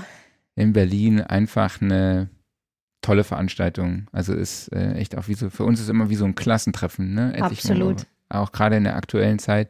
Super Stimmung. Freuen wir uns nochmal Leute da zu sehen. Ja. Tolle Musik, tolle Leute, cooles Equipment, coole modulare Synthesizer. Auch andere Synthesizer-Hersteller sind ja auch viele Aussteller dann da, nicht nur mhm. Modular-Synthesizer, also Hersteller von Modular-Synthesizern. Okay, Martha, zum Abschluss vielleicht, wo findet man denn dich im Internet in diesem besagten ominösen? ähm, auf Instagram auf jeden Fall. Da bin ich unter panic.girl.666 zu finden. Äh, dann auf YouTube auch, Panic Girl Witz, ähm, Facebook zu finden, Twitter, TikTok, Ja, und das Okay. war's, glaube ich. Sehr geil. Also überall. Telegram Genau. noch nicht so, das ist äh, irgendwie so, gerade glaube ich eher so nachrichtenmäßig, ne? Mm, Ich Mhm. glaube auch. Genau. Ähm, genau, jetzt wollte ich irgendwas fragen. Ach so, ja, Klaus und ich haben im Vorgespräch gerätselt, wie dein Künstlername zustande kommt. Das werde ich öfter gefragt. Tatsächlich war ich sehr, sehr einfallslos am Anfang und hatte mir schon so viele Namen überlegt und irgendwie äh, hatte keiner so richtig äh, gepasst. Und dann war ich mit einem Freund brainstormen bei einem Bier und dann, hat, und dann ist irgendwie Panic Girl gefallen und dann haben wir irgendwie beide gelacht. Und dann beide angeschaut. Das ist ja eigentlich ganz cool. Das ist ja eigentlich ganz witzig. Okay. Und dann bin ich irgendwie dabei Hm. geblieben und habe auch öfter, habe auch irgendwie, auch irgendwie haben mir Leute gesagt, ja, der bleibt auf jeden Fall irgendwie Mhm. hängen, der Name. Und ich weiß auch nicht. Und dann irgendwann war es ja auch zu spät, um den wieder zu ändern, weil jetzt so richtig panisch bin ich jetzt nicht, aber ähm, ja, klickt irgendwie witzig. Ja, der klingt Ja. super, der Name, aber man denkt Ich echt, wenn man den cool. das erste Mal hört, das ist halt so was super Düsteres und keine Ahnung, Verstörendes. Punk ne? oder so. Ja. Oder, genau, ja, ja. Okay, ja, liebe Martha, vielen Dank, dass du dir heute Morgen die Zeit genommen hast und mit uns über das Thema Modular-Synthesizer gesprochen hast und uns wirklich äh, ja dann einen Einblick geben hast in die Komplexität, in der, die Formate und über in das Konzept. Und jetzt, Klaus, hast du schon äh, die Websites offen? Schneiders Laden oder so? Nee, ich, ich, ich kann mich noch beherrschen. Okay. Ja, Sehr gerne und vielen Dank für die Einladung. Ja, sehr, sehr gerne. Und dann hoffe ich, dass wir uns auf der Superbooth dann auch nochmal in live Das sehen. wäre super. Unbedingt. Das wäre Okay. Hammer. Ja. Dann ähm, nochmal vielen lieben Dank und mach's gut und hoffentlich bis bald. Genau, Bis vielen bald. Dank. Mach's gut, ciao. Ciao. Ciao. Ja, super Typin, ne? Absolut. Und das war, glaube ich, das erste Mal, dass du das gesagt hast, oder? Ja, das war das äh, allererste Mal, dass ich das gesagt habe. Ich habe im Vorfeld tatsächlich geguckt, ob der Duden erlaubt, das zu sagen. Und? Aber ja, er, er erlaubt es, genauso wie Gästin gibt's mittlerweile auch wieder. Gästin. Geil. Durch den Genderwahn gibt es Super alles wieder. Typin. Genau.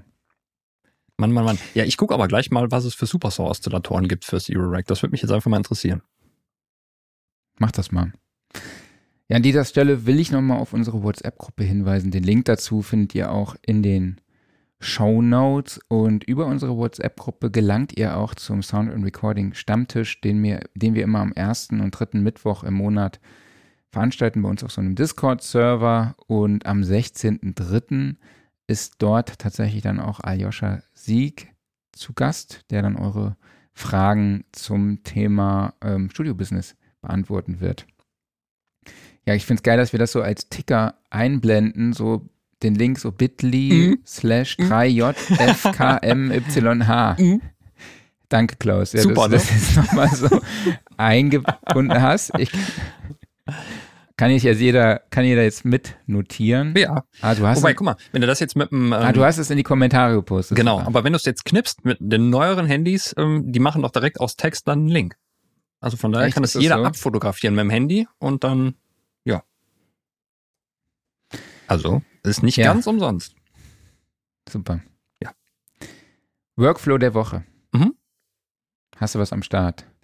Ja, wir hatten, glaube ich, mal, ähm, ich würde jetzt einfach mal den vom letzter Woche aufgreifen. Ähm, das hattest du dir, glaube ich, auch so gedacht. Und Wir haben so ziemlich das Richtig. Gleiche reingeschrieben. Und ähm, bei mir war es, ähm, ich habe mal wieder Neutron geöffnet von Isotope. Und irgendwie war es mir völlig entfallen, dass der EQ so eine Learn-Funktion drin hat, wo sich automatisch anhand des Eingangssignals die Bänder des EQs einstellen. Und das fand ich eine geile Sache. Also gerade halt zum Resonanzen ziehen ist das total super, dass du einfach mal draufklickst und dann kommst du schon mal in so eine gewisse Richtung einfach rein. Oder es geht natürlich auch in die andere Richtung, dass dann halt eben gewisse Bereiche erkannt werden, die als besonders charakteristisch oder wichtig für das Signal erkannt werden, die man dann gegebenenfalls auch mal featuren kann. Und da ich dieses Feature komplett vergessen habe, fand ich das total super, das wiedergefunden zu haben und benutze es jetzt auch wieder regelmäßig. Ja, ich bin auch über ein Feature gestolpert, nämlich von dem Pro Q3 von FabWilter, als ich neulich bei Waldemar war. Und der dann einfach, ja, über die Visualisierung des Frequenzgangs mit einem Mausover drüber ging und dann plötzlich die Resonanzen angezeigt wurden und dann man mit einem Klick, ja, einfach nur die Resonanz ziehen kann. Genau, So. das war also, das, was ich vorher gemacht habe. Ja, genau. Also dieses Feature ist mir tatsächlich auch entgangen, mhm. muss, ich, muss ich ganz ehrlich gestehen. Aber ich habe schon mit verschiedenen anderen Leuten, die, die dieses Plugin nutzen, gesprochen, die das Feature auch nicht kennen. Also ich will mich da jetzt ein bisschen in Schutz nehmen. Aber es ist ein Knaller-Feature, also absolut gut. Ich finde es mega. Mhm. Also seitdem ist es, äh, ich finde es ultra, ultra geil. Ähm, Offline-Modus. Mhm. Hast du was? Ähm, ja, ja, ja, ja. Ähm, ich könnte natürlich jetzt wieder sagen, oh, ich habe äh, weiter auf meiner Switch Xenoblade gespielt, aber das habe ich ja letzte Woche schon erzählt. Und da das Spiel äh, doch ein bisschen länger ist, beziehungsweise danach ja auch der zweite Teil folgt, könnte ich das auch noch ein paar Wochen weiter erzählen. Ähm, deshalb, ähm, ich habe meiner Frau zum Geburtstag ein Zwei-Spieler-Brettspiel geschenkt. Wir sind große Brettspielfans, aber wir haben wenige Spiele, die nur für zwei Spieler gemacht sind. Und zwar ähm, vom Spiel Seven Wonders, die Version Dual. Das ist eben nur die Zwei-Spieler-Version. Und das ist richtig, richtig cool. Also das wird jetzt öfters mal so in der Woche gespielt. Und es geht halt darum, man baut im Endeffekt so über drei Zeitalter sich eine Stadt auf. Es hat ein bisschen was mit Weltwundern zu tun. Man generiert halt aus diversen Gebäuden, die man äh, zieht, zu verschiedenen Ressourcen. Und äh, ja, es gibt verschiedene Arten und Weisen, dann einen Sieg zu erringen, eben einfach durch Punkte oder durch einen Militärsieg oder durch einen wissenschaftlichen Sieg und so weiter und so fort. Und die haben im Endeffekt halt das, das große Seven Wonders ähm, super runtergedampft für zwei Spieler und das ist so in einer guten halben bis dreiviertel Stunde spielbar und hat trotzdem halt so eine echt schöne strategische Komponente. Also totale Empfehlung dafür. Okay. Ich weiß nicht, hatte ich schon mal fest und flauschig erwähnt? Hatte ich, glaube ich, schon, ne? Ganz am Anfang, glaube ich mal, ja. Ja, auf jeden Fall höre ich das in letzter Zeit wieder mehr. Also, weil ich finde Olli Schulz einfach großartig. Mhm. Und äh, Jan Böhmermann in der Kombi es hat sehr, sehr viel Witz äh, Popkultur.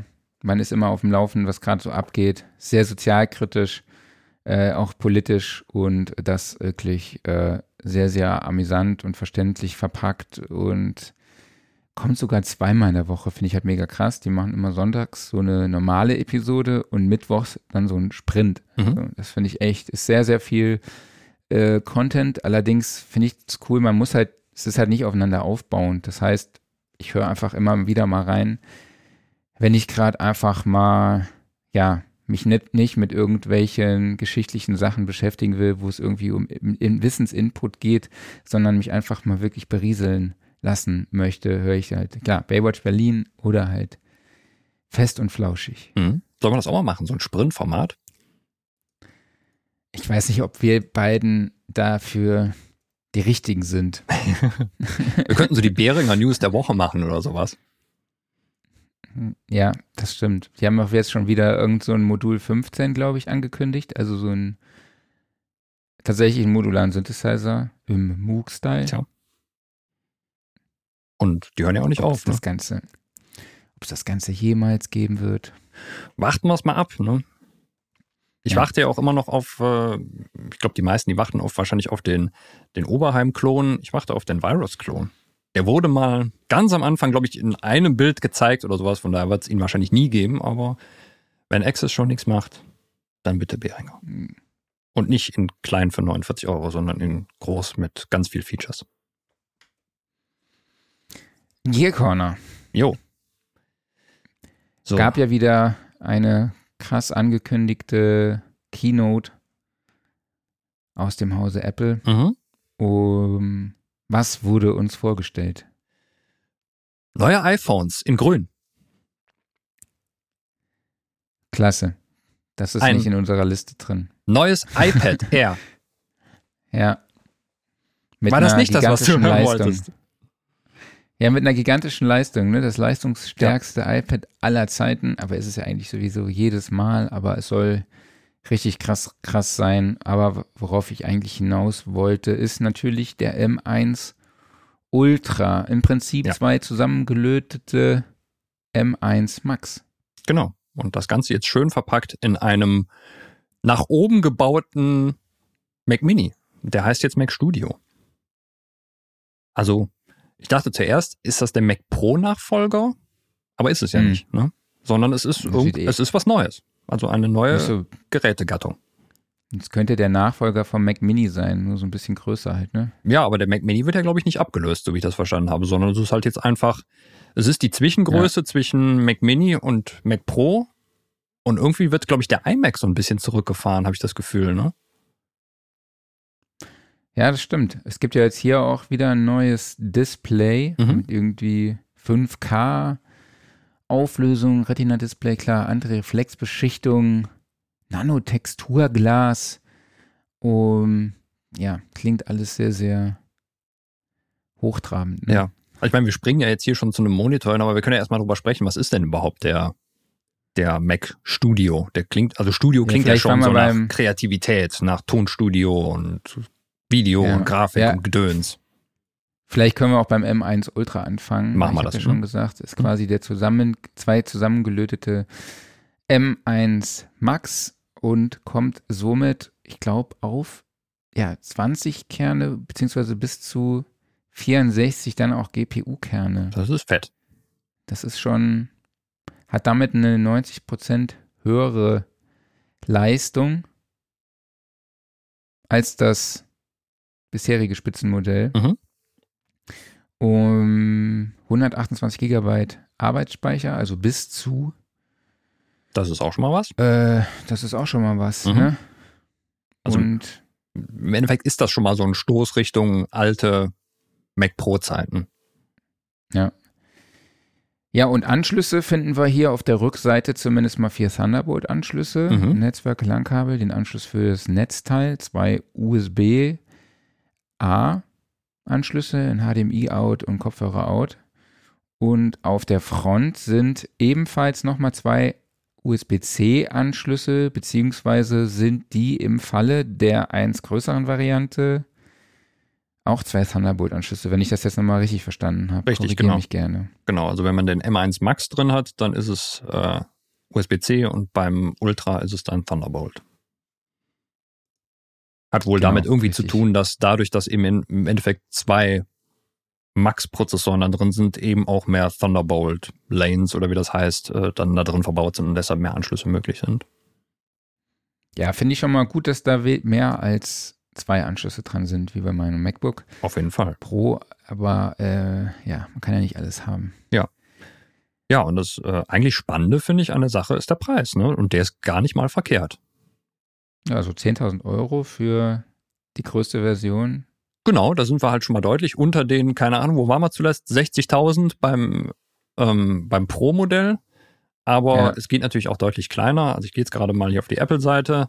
So, und wenn ich jetzt hier auf Mac Studio jetzt bestellen gehe und nehme mir die kleinste also, Variante, dann geht's los bei 2299. Genau, da hast du den 10-Core CPU und den 24-Core GPU. Mhm. 32 GB RAM und 512 GB SSD. Genau. Weil das ist ja echt sau wenig. Das ist ja, ein, ein so. Witz. Also im Endeffekt, äh, ich finde es krass, dass sie mit 32 GB Arbeitsspeicher anfangen. Das ist ziemlich gut. Ich hätte eher gedacht, dass sie mit 16 anfangen. Aber dann zu sagen, nee, dann kriegt ihr trotzdem nur 512 GB SSD und nicht zumindest mindestens ein Terabyte, das ist albern, muss ich sagen. Ja, was man dazu sagen muss, in dem Mac Studio, in der Variante ist dann halt der M1 Max drin, ne? Mhm. nicht der M1 Ultra. In der kleineren, der kleinsten Ultra-Variante haben wir drin, klar, den Ultra, dann 20 Core CPU, 48 Core GPU und dann halt 64 GB RAM, eine Terabyte SSD-Platte für 4.599 Euro. Mhm. Ja, Selbst das, das ist aber ein okayer Modell. Preis, finde ich. Also, mhm. ähm, es ist nicht zu teuer. Klar, es ist teuer, was kostet denn die SSD mehr? Hast du das gerade auf dem Schirm? Ähm, wenn ich jetzt zum Beispiel von einem auf zwei Terabyte gehe, das sind immerhin schon 460 Euro. Und äh, ja, nach oben hin wird's dann schmerzhaft. Also auf maximal 8 Terabyte interner Speicher, dann kriege ich einen Plus von 2500 Euro, das völlig albern ist. Aber da ja Thunderbolt-Anschlüsse dran sind, externe SSD dran und dann wird's günstiger. Ja, aber die kostet ja auch nochmal Geld, ne? Die kostet auch nochmal Geld, ja klar. Also Speicherplatz, äh, der ist immer teuer bei, bei, bei Apple. 4 ne? Terabyte irgendwie Gut, die 4 Terabyte von SanDisk kostet, glaube ich, 600 Euro aktuell. Ja, also das wäre eine Möglichkeit. Oder äh, du kannst jetzt sogar sagen, vielleicht brauche ich eben nicht super schnellen Speicher, sondern ich brauche einfach nur, um was abzulegen. Dann kannst du ja auch eine ganz normale Festplatte dran anschließen. Ist ja auch okay. Ja. Es muss ja nicht immer super High-End-Speed sein. Das stimmt. Ja. Nee, aber generell muss ich sagen, ähm, also es ist auch ein Gerät, was ich echt interessant finde, weil dieses Jahr steht ja ein neuer Rechner an und zumindest muss dann halt mal der PC, den ich mir zusammen konfiguriere, muss man einfach mal vergleichen mit so einem, äh, mit so einem Mac Studio und dann mal gucken, wie so der Preisunterschied ist, wie der Leistungsunterschied ist ne, und mal abwägen einfach. Mhm. Also da sind sie auf jeden Fall meiner Meinung nach absolut in die richtige Richtung gegangen. Klar, du hast halt immer noch die Sache, du kannst keine Erweiterungskarten einbauen, aber das wird dann wohl vielleicht, vielleicht dem Mac Pro vorbehalten sein, je nachdem, wie der aussehen wird, wenn er denn kommt. Und ja, oder man geht halt über ein externes Gehäuse, das geht natürlich auch noch, was man dann über Thunderbolt dran schließt. Genau, dann gibt es ja noch dieses Studio Display. Genau, der passende Monitor. Kostet 1749 Euro. Dann gibt es halt einfach noch eine Version mit einem Nanotexturglas für 1999 Euro. Mhm. Und dann gibt es halt noch den, einen zusätzlich, also man muss sich zusätzlich noch einen Fuß kaufen, wenn ich das, aber ich glaube, mit Neigungs- und Höhenverstellbaren Fuß, also mit dem zusammen kostet das dann 2209 Euro. Genau, also es ist denke etwas, mal jetzt, ja, es ist etwas anders als bei dem Pro-Display, wo gar kein Fuß dabei ist. Es ist einer dabei, nur der ist eben halt nur kippbar. Und dann gibt der es andere ist dann noch höhenverstellbar. der ist noch höhenverstellbar, genau. Und der kostet dann mehr. Richtig. Mhm. Okay. Und äh, ja, ist ein, sicherlich ein schönes Display. Ich muss sagen, persönlich finde ich es viel zu teuer. Ähm, ah, das Pro-Display ist schon so nicht. schweineteuer und das hier, klar, es ist deutlich günstiger, aber es ist immer noch unglaublich teuer für einen Monitor. Der Rechner für 4590 Euro findest du okay? Ja, da ist irgendwie mehr drin. ja, ist ja ne? schon ein Unterschied. Also ich meine. Ähm, klar, es ist ein tolles Display, ne? aber es ist zum Beispiel kein HDR-Display. Es hat natürlich ein bisschen abgefahrenes Zeug drin. Also es hat, ähm, es hat eine Webcam integriert, also eine hochqualitative. Es hat sogar einen, was ist denn, ich glaube, einen A13-Prozessor. Also ein, ein altes iPhone ist da im Endeffekt drin eingebaut. Das heißt, die Kamera, die kann dir dann auch folgen und hast halt die, dieses neue Mikrofon-Array, was in den neuen MacBooks drin ist und Lautsprecher sind drin. Okay, alles netter Schnickschnack und so weiter.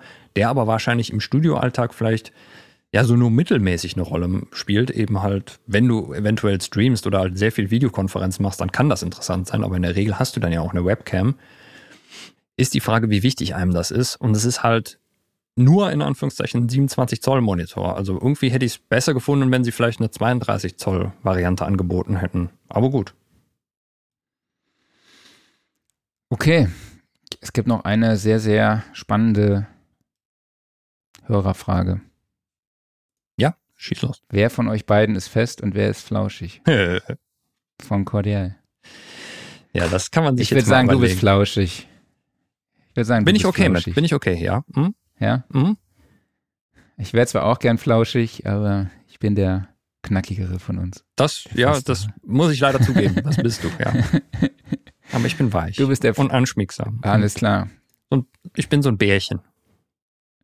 Das heißt, so deine Hälfte vom Studiosofa ist flauschig und meine ist fester. Ja, bei mir ist halt so das, das rosa Plüch überall drauf, ne? Oder vielleicht auch Leopard, Genau. ist auch okay. Und äh, ja, bei dir ist dann so, so Nagelbrett. Genau. Haben wir das auch geklärt. Alles klar. So, und jetzt ist mir die Armlehne hier verrutscht. So, jetzt haben wir die wieder zurückgeschoben. Vielleicht kaufst du dir noch einen Stuhl. Nee, der ist super. Okay, dann würde ich sagen, das war das Studiosofa für diese Woche. Mhm. Vielen Dank, Klaus, dass du wieder dabei warst. Ja, vielen so Dank. beteiligt hast heute am Interview. Mhm. Vielen Dank Ich an hoffe, dich. es Marc. war jetzt auch mal interessant für dich. So, es drehte sich heute mal nicht um Gitarrenrecording. Ja, ich meine, wir haben jetzt, glaube ich, gitarrenmäßig zehn Episoden vorgelegt, von daher, da kommen noch ein paar, ne? Also, wir können auch mal eine ganze Episode nur über die Entstehung der Superstar machen. Wir haben da zwar auch schon einen Artikel mal in der Sound Recording gehabt, aber das heißt ja nicht, dass man das auch mal hier in aller Breite ausdiskutieren könnte. Machen wir. Irgendwann mal. Genau. Genau, nee, ansonsten vielen, vielen Dank an euch alle, dass ihr dabei wart, zugeschaut und zugehört habt. Vielen Dank an dich, Marc. Vielen Dank natürlich auch an Martha bzw. Penny Girl dafür, dass sie dabei war. Und ansonsten würde ich sagen, das Studiosofa wird euch präsentiert vom Music Store in Köln, der Paradies für Musiker. Und wir sehen uns nächste Woche wieder. Bis dahin. Genau, macht's gut. Tschüss. Mach's gut, bleib gesund. Ich hatte heute Morgen eine erste Risikowarnung bei der Corona-App. Ich habe noch nie eine Ciao. gehabt und ich bin froh. Nee. Danke. Tschüss. Tschüss.